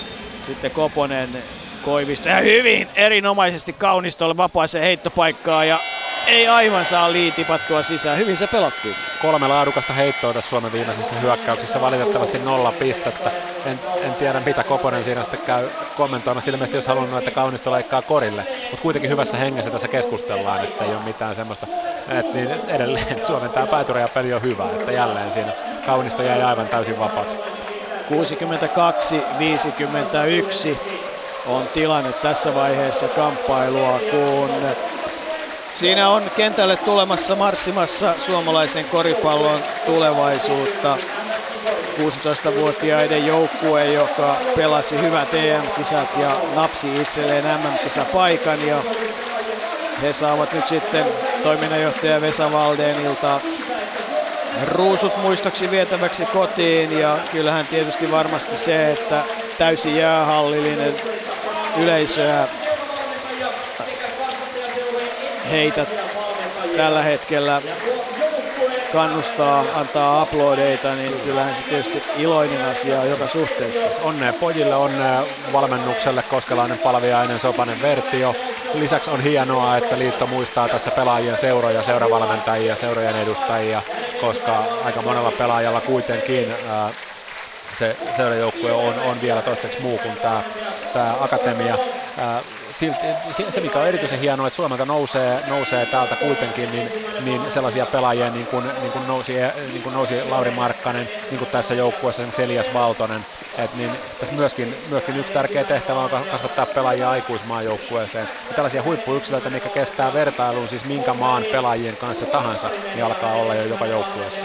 Vakslaks Masusta, Piilomäki Tapiola Hongosta, Antikainen Mukista, Gustafsson Varttibasketista, Heinonen Mukista, Ruskvist KT PP:stä, Vakslaks Malmin superkoriksista eli Masusta, Saarinen Hesan Namikasta, Valtonen U, Korihait, Lammi Sykki, Tuomas Heikkilä KTP ja Tuukka Jaakkola Munkinimen kisapojat. Siinä ovat ne joukkueet ja heidän seuransa, ne tulee mainittua. Mitä enemmän seuroja, mitä enemmän kilpailua, sitä enemmän mahdollisuuksia pelaajille, ja sehän on tietysti iloinen asia. Mutta takaisin tähän kamppailuun 62-51. Ja nyt sitten Suomi ottaa kentälle normaali aloitusviisikon ja Eric Murphylle tuo kolmannen neljänneksen alku oli hankala, ja onko Murphyn tilanne se, että hänellä on 3 vai 4 virhettä tällä hetkellä? Murphyllä on tällä hetkellä siis virheitä on 4, kyllä. Tämä on muuten ihan huomaamatta, kyllä 4 virhettä, kyllä. Kotilla 3. Ja nyt sitten ratkaistaan tämän ottelun voitto. Koponen, Wilson, Murphy, Huff, Kotti on tällä hetkellä se viisikko. Lee ei siis ole siinä tällä hetkellä. Kotti lähtee haastamaan, antaa Murphylle. Murphy antaa pois pallon, ei pääsekään heittoon. Sitten saa uudestaan ja nyt tulee kylmältä mieheltä kolmonen, se menee ohi. Ja hyvin käy Wilson hakemassa levypallon. Häntä rikotaan. Rikkojana on Ukrainan joukkueesta Denys Lukashov. Tämä on Suomen perinteinen niin kuin jakson aloituspeli. Se juostiin Murphylle ja hänellä oli kyllä tällainen puolittainen heittopaikka, mutta hyvä jatkuvuus siihen. Että siitä tuli itse asiassa vielä laadukkaampi. Murphy istui niin pitkään ja venytteli sen näköisesti, että ei ollut kyllä ihan valmis tulemaan kentälle. Se on iso asia, että pelaajan pitää pitää itsensä lämpimänä tuossa pelin aikana. Se ei saa tulla kylmäksi, sitä ei saa päästä tapahtumaan. Wilson hakee Korinalle tilaa, ei saa sinne tilaa. Tekee valtavasti töitä. Enää 5 sekuntia, nyt pitää sitten jo heittääkin. Ja Wilson ajaa itsensä ahtaaseen paikkaan ja Murphy taistelee pallosta ja se menee loppujen lopuksi niin, että Suomi ei saa heittoa aikaa. Kyllä oli huono. Hyökkäys aika täyttyy. Siinä tosiaan toi 14 sekuntia, mikä on sen jälkeen kun sä saat sisään heitosta pallon, niin se on todella lyhyt aika nykykoriksessa, että se muuttaa peliä aika paljon. Ja niin nyt tällä kertaa se oli Suomella aivan liian lyhyt aika. Ja pallo paljon paremmin toimii, jos palloa syötellään eikä kuljeteta. Ukraina sen sijaan syöttää, pallo ei ole käynyt maassa vielä kertaakaan ja näin Korinalla on sitten loppujen lopuksi tilaa, mutta hyvin Kotti puolustaa pois tilanteesta Artem Pustovyi. Jamal Wilson, pallo kuljetetaan, syöttö Koposelle. Koponen käyttää Kotin screenin, ei ole tilaa, hän ajaa Korinalle, ei pääse tekemään pahojaan. Sitten Wilson ajaa, pistää pallon ilmaan ja pallo jää Suomen joukkueelle, mutta nyt on vaikeeta, missä on ne heitot? Kyllä joo, siis siinä jälleen kuitenkin pystyttiin luomaan palloskriinistä sillä tavalla, että Ukrainan isopelaaja ei kerinnyt mukaan, mutta Koponen ei silti saanut siitä heittoa. Ja Haafille tulee nyt hyvä heittopaikka ja Haaf pistää pallon flipperimäisesti sisään. 64-51. Huff vapautti ottelu alussa ja toivottavasti vapautti myös nyt, kun sitten puolustuksessa Wilson tekee työtä pukamiehen kanssa ja sitten tulee pallon riisto. Murphy antaa pallon Kotille. Kotti antaa sen Murphylle. Murphy ei käytä heittoa, antaa sen takaisin Koposelle. Koponen näyttää peliä. Aikaa 15 sekuntia. Kotti tulee tekemään hänelle screeniä, joka Koponen käyttää ja antaa pallon Murphylle, joka saa sen huonoon asentoon, pistää pallon ilmaan eikä saa sitä sisään. Se tuli liian alas se syöttö, mutta aikaahan siinä oli. Ja sitten jälleen kerran, kun pallon menetys ei tule, Ukraina saa pidettyä pallon. Flipperi koripalloa pelataan tällä hetkellä. Hyvä Suomen puolustus ja Kotti ottaa virheen. Se on nyt Kotin neljäs virhe. Se on tietysti meillä huono asia, koska Kotti on ollut aivan erinomainen ja tämän meidän uudelleen syntyneen puolustuksen niin kuin ruumiillistuma. Mutta nyt meillä on sitten tosiaan sekä Kotilla että Murphyllä molemmilla neljä. Ja Ukraina vaihtaa. Kentälle tulevat levänneet Randle ja Kornienko. Ja sitten Kotti tulee pois ja Lee tulee sisälle. Ja nyt Liita vaaditaan puolustusta, aktiivisuutta, jalkatyötä. Randle vastaa Wilson. Wilson jää screeniin, Randle pääsee tulemaan korinalle ja pistää pallon tietysti sisään. Joo, siinä on nyt vähän samanlainen palloskyin puolustus kuin mitä Ukraina on ollut pari kertaa. Ja nyt se maksoi sen korin, että Randle pystyi liin yli tuosta tekemään. Koponen, 7.46, Suomella 11 pisteen johto, ei ole tilaa. Hyvä on nyt puolustus Ukrainalla, nyt tarvittaisiin ratkaisuja. Ja Lee tulee, nostaa palaaja ilmaan, ja taas pallon menetys. Ja nyt meidän hyökkäys pysähtyi taas, että nyt pompotellaan aivan liikaa. Että kyllä tämä meidän hyökkäyksen toimivuus on ihan suoraan verrannollinen niin käytettävien pomppujen määrää. Ja nyt tässä hyökkäyksessä oli aivan liian suuri. 7.34, 64.53. Ukraina tulee. Nyt puolustuksen kautta haetaan uudelleen ja sitten yksi onnistuminen ja vapautta. Nopeampaa hyökkäämistä, pallon liikettä, sitä kaivataan. Pallo jää nyt pelaajien käsi. Loisto syöttö kulmaa ja sieltä paukkuu. Menee kuitenkin ohi, mutta Randle, kentän pienin pelaaja, hakee levypallon ja pistää pallon sisään. No niin, tätähän nyt ei tietysti pitäisi tapahtua, että siinä Wilson jättää aivan täysin Randallin sulkematta ja tosiaan Randle tekee, vastustajan pointti tekee hyökkäyslevypallosta kori. Oikea laita Huffille, Huffin kolmonen menee ohi, eikä puhettakaan levypallosta, 64-55, Ukraina tulee, meillä aloitusviisikko ja Randle haastaa, pistää Koposen vipuun ja antaa pallon Fesenkolle, Fesenko antaa sen pois. Hyökkäys pysähtyy. Aikaa vielä 10 sekuntia. Randle antaa korinalle ja siellä Huff on yksin. Eikä pysty tekemään. Ja levypallon käy hakemassa. Nyt sitten kuitenkin Lee. Kyllä Huff hienosti taisteli. Että se nyt pari kertaa on niin kuin Suomella. Tietysti Kotti on tässä muutenkin hyvä, mutta nyt Huffikin tässä niin tuli apuun huomattavasti isompaa pelaajaa vastaan ja pystyi puolustamaan niin, että vastustaja ei tuosta koria tee. Että toi on rankka fyysinen suoritus, mutta niin Huff siinä tällä kertaa onnistui ja tosiaan ero olisi mennyt 7, jos tuosta olisi tullut kori. Ja Petteri Koponen menee huilaamaan, näyttää väsyneeltä.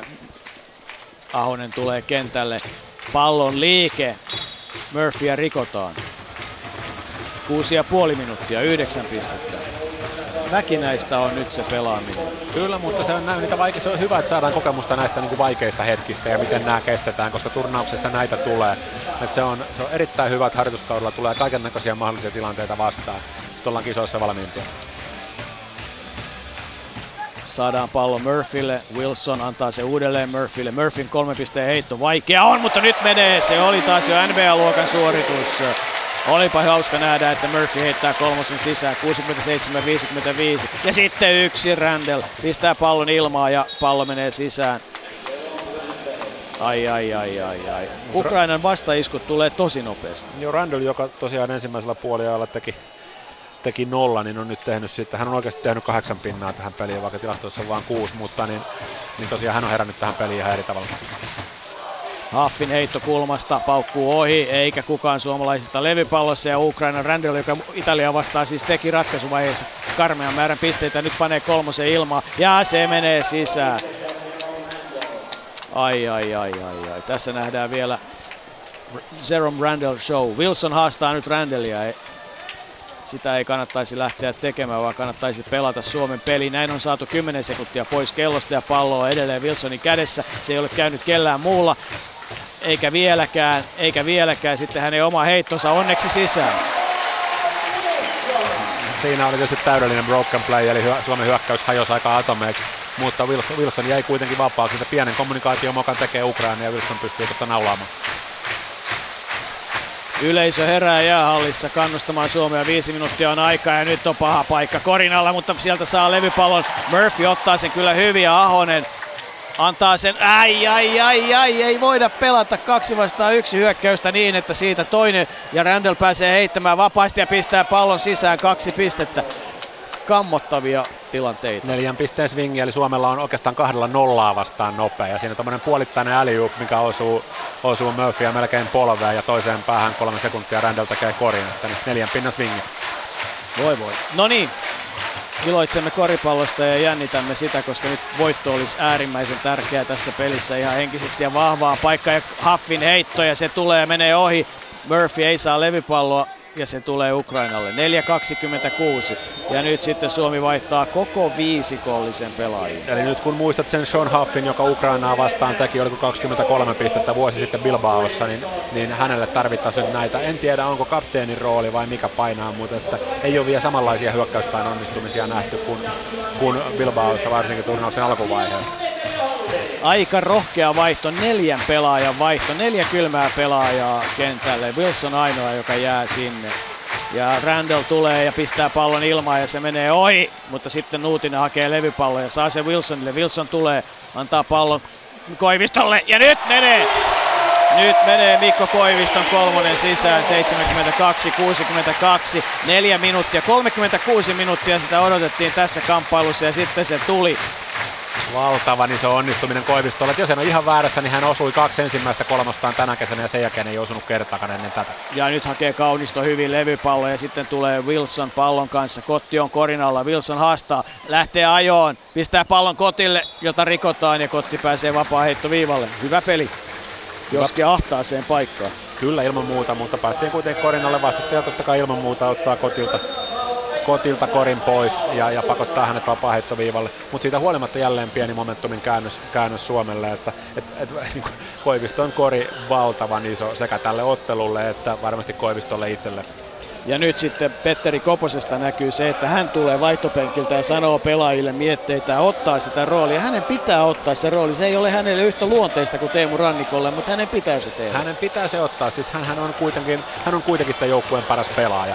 Se, että hän ei ole vieläkään kapteeni ja hän ei ole kuitenkaan ollut siis urallaan tavallaan niin tämmöisessä niin kuin, joukkueen niin kuin hierarkiassa ylimmän pelaajan, niin kuin sillä tavalla johtavan pelaajan roolissa. Et siellä on ollut Möttölää, Rannikkoa, seurajoukkueessa on aina ollut isompia tähtiä kuin hän. Että tämä on tavallaan hänelle vähän uusi tilanne, mutta pitää muistaa, että puhutaan kohta 30 kaverista, että tämä tilanne vaan pitää pystyä käsittelemään.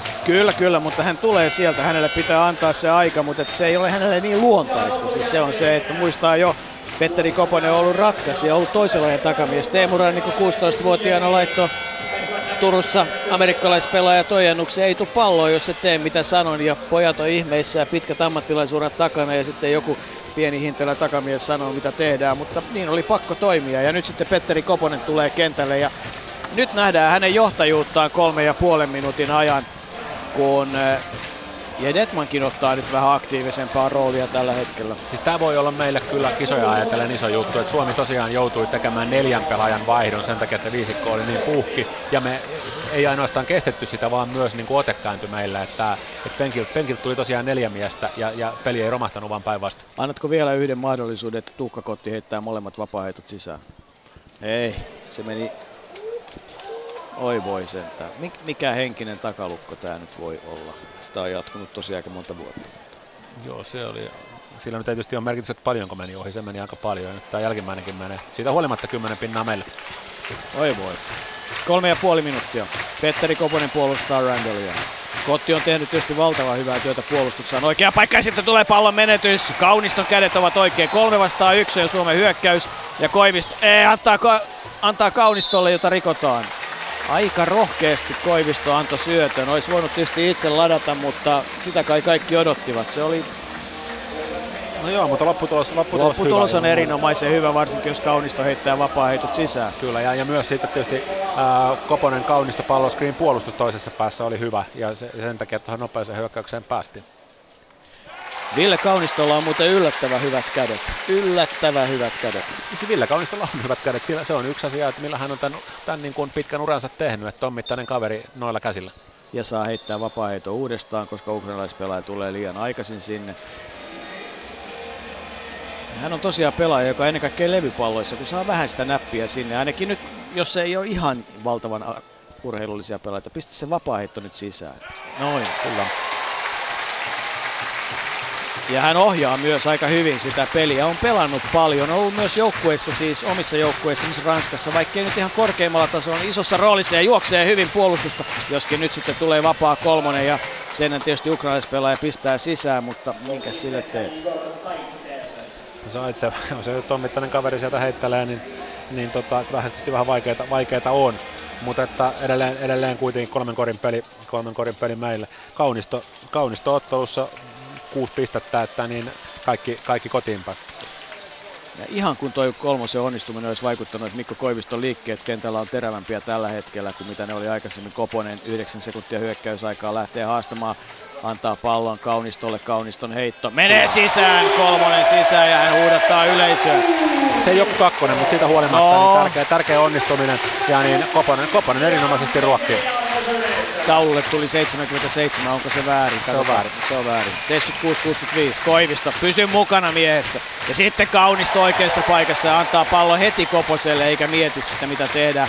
Kaunisto pelaa tosi fiksua peliä tällä hetkellä, nimenomaan ainakin Ukrainaa vastaan. Ja minuutin sisällä toinen stoppi on, minkä hän ansaitsee meillä puolustaiseksi. Ja siinä ohessa hän on tehnyt meillä 4 pistettä. Nuutinen pitää palloa, antaa sen Kotille. Kotti antaa sen viime hetkellä Koposelle ja nyt on enää kovin vähän aikaa. Koposen on pakko ottaa heittoja. Tuo on Koposen heitto ja se menee sisään, kolmonen ahdistettuna viimeisellä sekunnilla. Se oli ihana, aivan ihana. 79-65.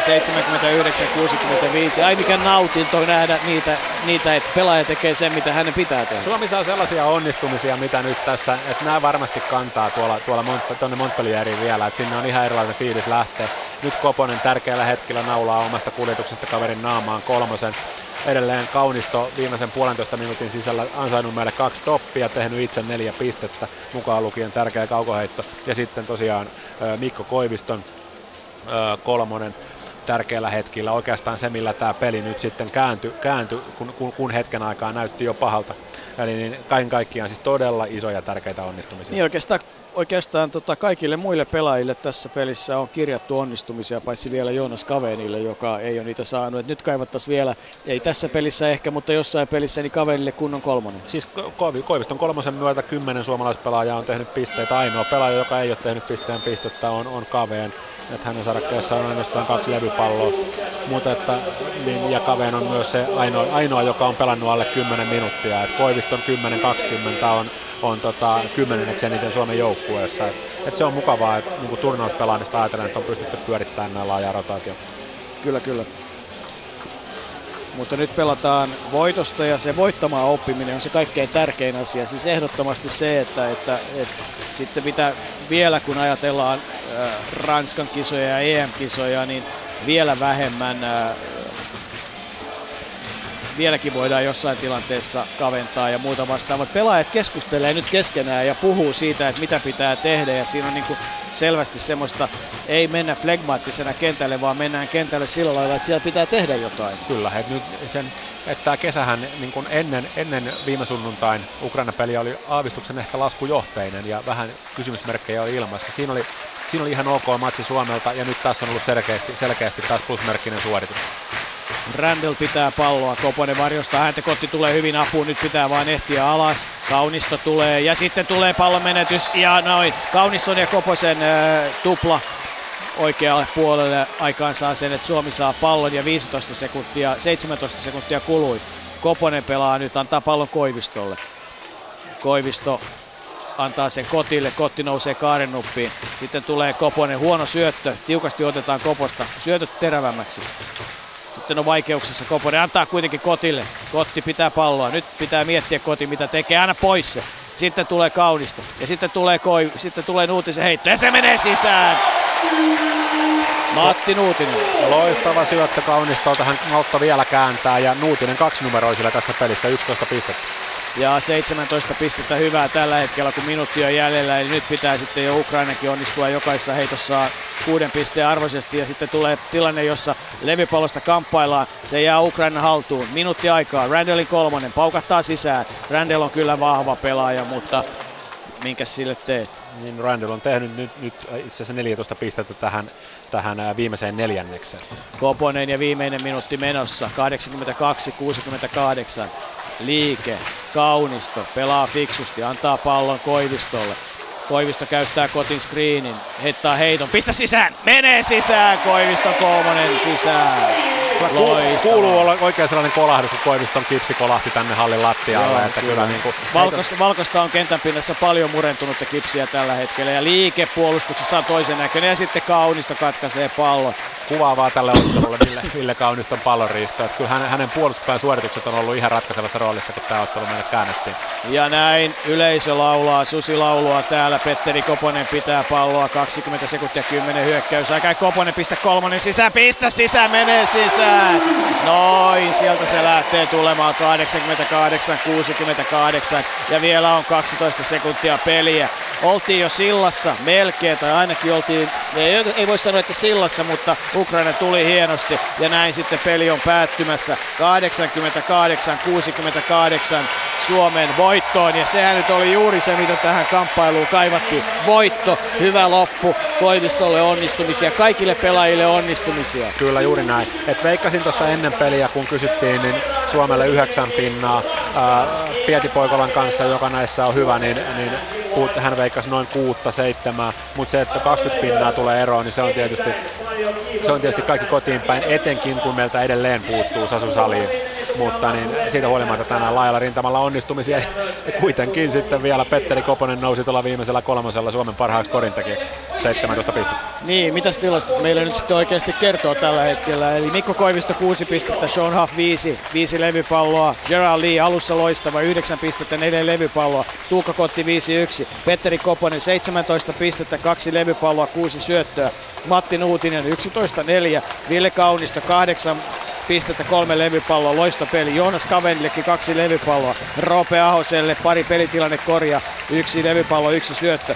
Jamar Wilson 8 pistettä, 3 levypalloa, 5 syöttöä, mutta aika kova asenne. Vielä tuli katukorispelaaja joukkoja Eric Murphy 15-7 ja 2 syöttöä, eli aika vankat tilastot Suomen joukkueella kaiken kaikkiaan. Kaiken kaikkiaan tosiaan niin kuin hyvillä mieli voidaan lähteä Montpellieriin, että tässä viikon aikana on näköjään monta kysymysmerkkiä oijennu.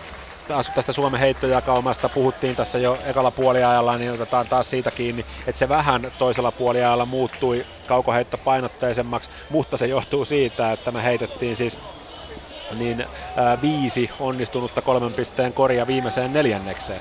Eli niin, se rupesi myös tulee onnistumisiin. Kun ensimmäisellä puoliajalla siis Matti Nuutinen oli 2-2 3 pisteen heitoissa ja muu Suomen joukkue 1-8.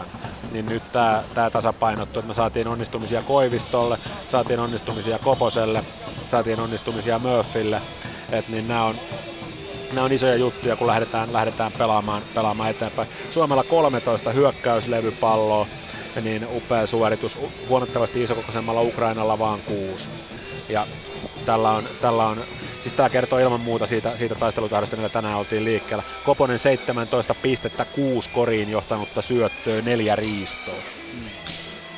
Kaiken kaikkiaan täytyy sanoa, että suoraan sanottuna helpotti aika tavalla se matkalaukun pakkaamisoperaatio, joka on edessä, kun sitten ensi viikon loppupuolella lähdetään valmistautumaan siihen, että Ranskaa vastaan pelataan kello 22 Suomen aikaa lauantaina 5.9. Perjantai-iltana on ohjelmassa muuten koripalloilta, joten Yle Puheessa saadaan sitten kertoa suoria toiveita, suoria kommentteja sieltä Montpellieristä, jossa toivottavasti kaikki systeemit silloin toimivat ja Suomen joukkue on päässyt oivallisesti perille. Sitten vastassa Israel. Siinä ei ole väliä otteluiden välillä, kun vajaa vuorokausi ja vastassa Venäjä. Ja mun matematiikassa, jos jatkopaikkaa haaveillaan, niin näistä 3 ottelusta pitäisi voittaa vähintäänkin 1. Se on tietysti selvä asia, että Ranska on lohkon suosikki, kuten Teemu Rannikko tuossa puoliajalla totesi. On varsin todennäköistä, että niin Ranska menee jatkoon. Eli se niin kuin Ranska-pelin lopputulos ei ole jatkopaikan kannalta se kaikkein olennaisin. Et sit, niin kuin tavallaan, totta kai jos sieltä sattuisi tulee voitto, niin se on kotiin päin ilman muuta, koska sitä voittoa tuskin todennäköisesti niistä vastustajista harva ottaa. Mutta sen jälkeen niin kun ruvetaan pelaamaan siitä jatkopaikasta. Rytmi on sillain vähän eri kuin mitä oli esimerkiksi vuosi sitten, että nyt pelataan 3 peliä ja sitten on vapaapäivä. Että se Venäjä tulee siitä niin kun tosiaan kolmantena peräkkäisenä päivänä. Niin tässä on nyt se tilanne, että noin nopeasti ajatellen Nämähän on ihan oikeastaan semmoista spekulaatiota, missä ei ole tavallaan mitään järkeä, mutta nopea ajatus on se, että Israel-ottelun voittaminen ja sitten se, että Bosnia vastaan on sitten vuorokauden tauko ja Bosnia on semmoinen joukkue, jonka voittaminen, nämä on niinku semmoisia kiiotteluita, että sitten jos ne kaksi ottelua siinä vaiheessa olisi voitettu, niin voi olla, että sillä voisi jo olla kenties teoriassa jatkossa. Ja sitten on se Puola-peli, joka tulee olemaan ehdottomasti vaikea peli joka tapauksessa, niin kuin kaikki nämä ottelut. Mutta jatkon kannalta Israelin voittaminen, Bosnian voittaminen, niin siinä on niin kuin ehdottomasti se juttu. Se 5. peli 6 päivään, nyt se on Puolaa vastaan, niin tosiaan kyllähän se niin kuin on perinteisesti niin kuin, hieman erilainen peli kuin mikä tahansa muu, koska pelataan tosiaan niin tiiviiseen tahtiin, että kun muistetaan vuoden takaa se Uusi-Seelanti-peli, niin kyllähän siinäkin sattuu ja tapahtuu, että Suomi 20 pistettä häviöllä erittäin huonolla jalalla, sitten nousee vielä yhden heiton päähän voitosta ja itse asiassa pelaa voitosta ja jatkopaikasta, että, niin, että tavallaan täytyy toivoa, että se jatkopaikka olisi siinä vaiheessa jo saletissa, koska tosiaan siinä viimeisessä pelissä voi tapahtua ihan mitä vaan ja Suomen pelitapa on erittäin kuluttava, että vaikka joukkue on varmasti huippukunnossa, mutta se, että niin pitkä turnaus kyllä siitä jalan liikkeestä jonkun verran syö. Mutta tietysti täytyy nyt niinku iloita siitä, että ottelun alussa pelattiin korinalle, saatiin sieltä onnistumisia. Ottelun lopussa saatiin 3 sisään, koska meillä täytyy olla semmoisia pelaajia, jotka pystyy, uskaltaa ja myös onnistuu kaaren takaa. Ja nyt nimenomaan se, että Matti Nuutinen, joka ei viime vuonna ollut mukana samalla lailla, Matti Nuutisen 3, Mikko Koiviston 3, Petteri Koposen 3 ja myös se Eric Murphyn 3 tuossa lopussa, niin kyllä se vaan nyt niin on. Kyllä se näin on. Siis nyt tässä pelissä tosiaan Suomi teki 4 pistettä enemmän kuin Ukraina, niin 2 pisteen heitoilla, mikä on tietysti ennakko-odotusten vastaista jossain määrin. Ukraina teki pisteen enemmän vapaa-heittoviivalta, mutta kuitenkin siis niin kuin kakkosilla ja vapareillakin me oltiin +3.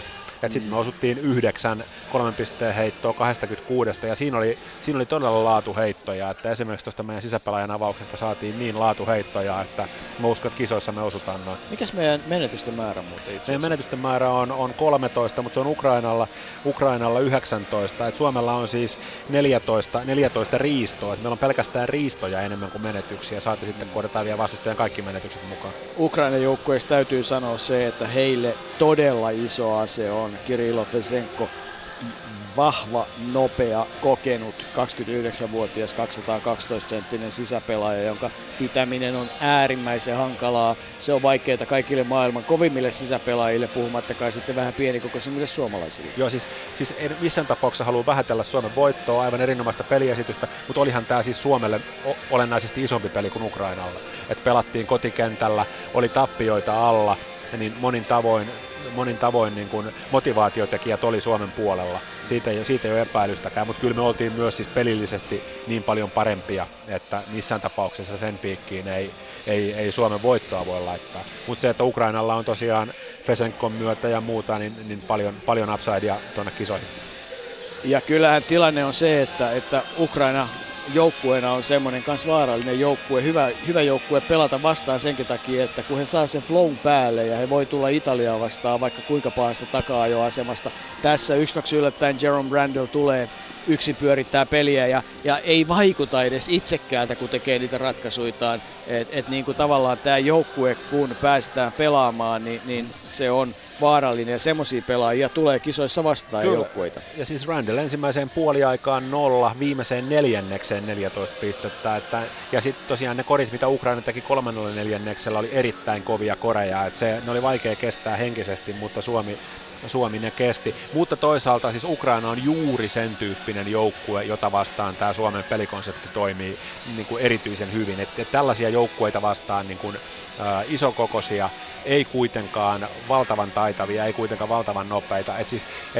Isot taitavat joukkueet, jolla ei ole niin kuin kovin isoja, niin kuin, kovin yksipuolisia sisäpelaajia, kuten niin kuin, Liettua, Kroatia, Italia on Suomelle todella pahoja.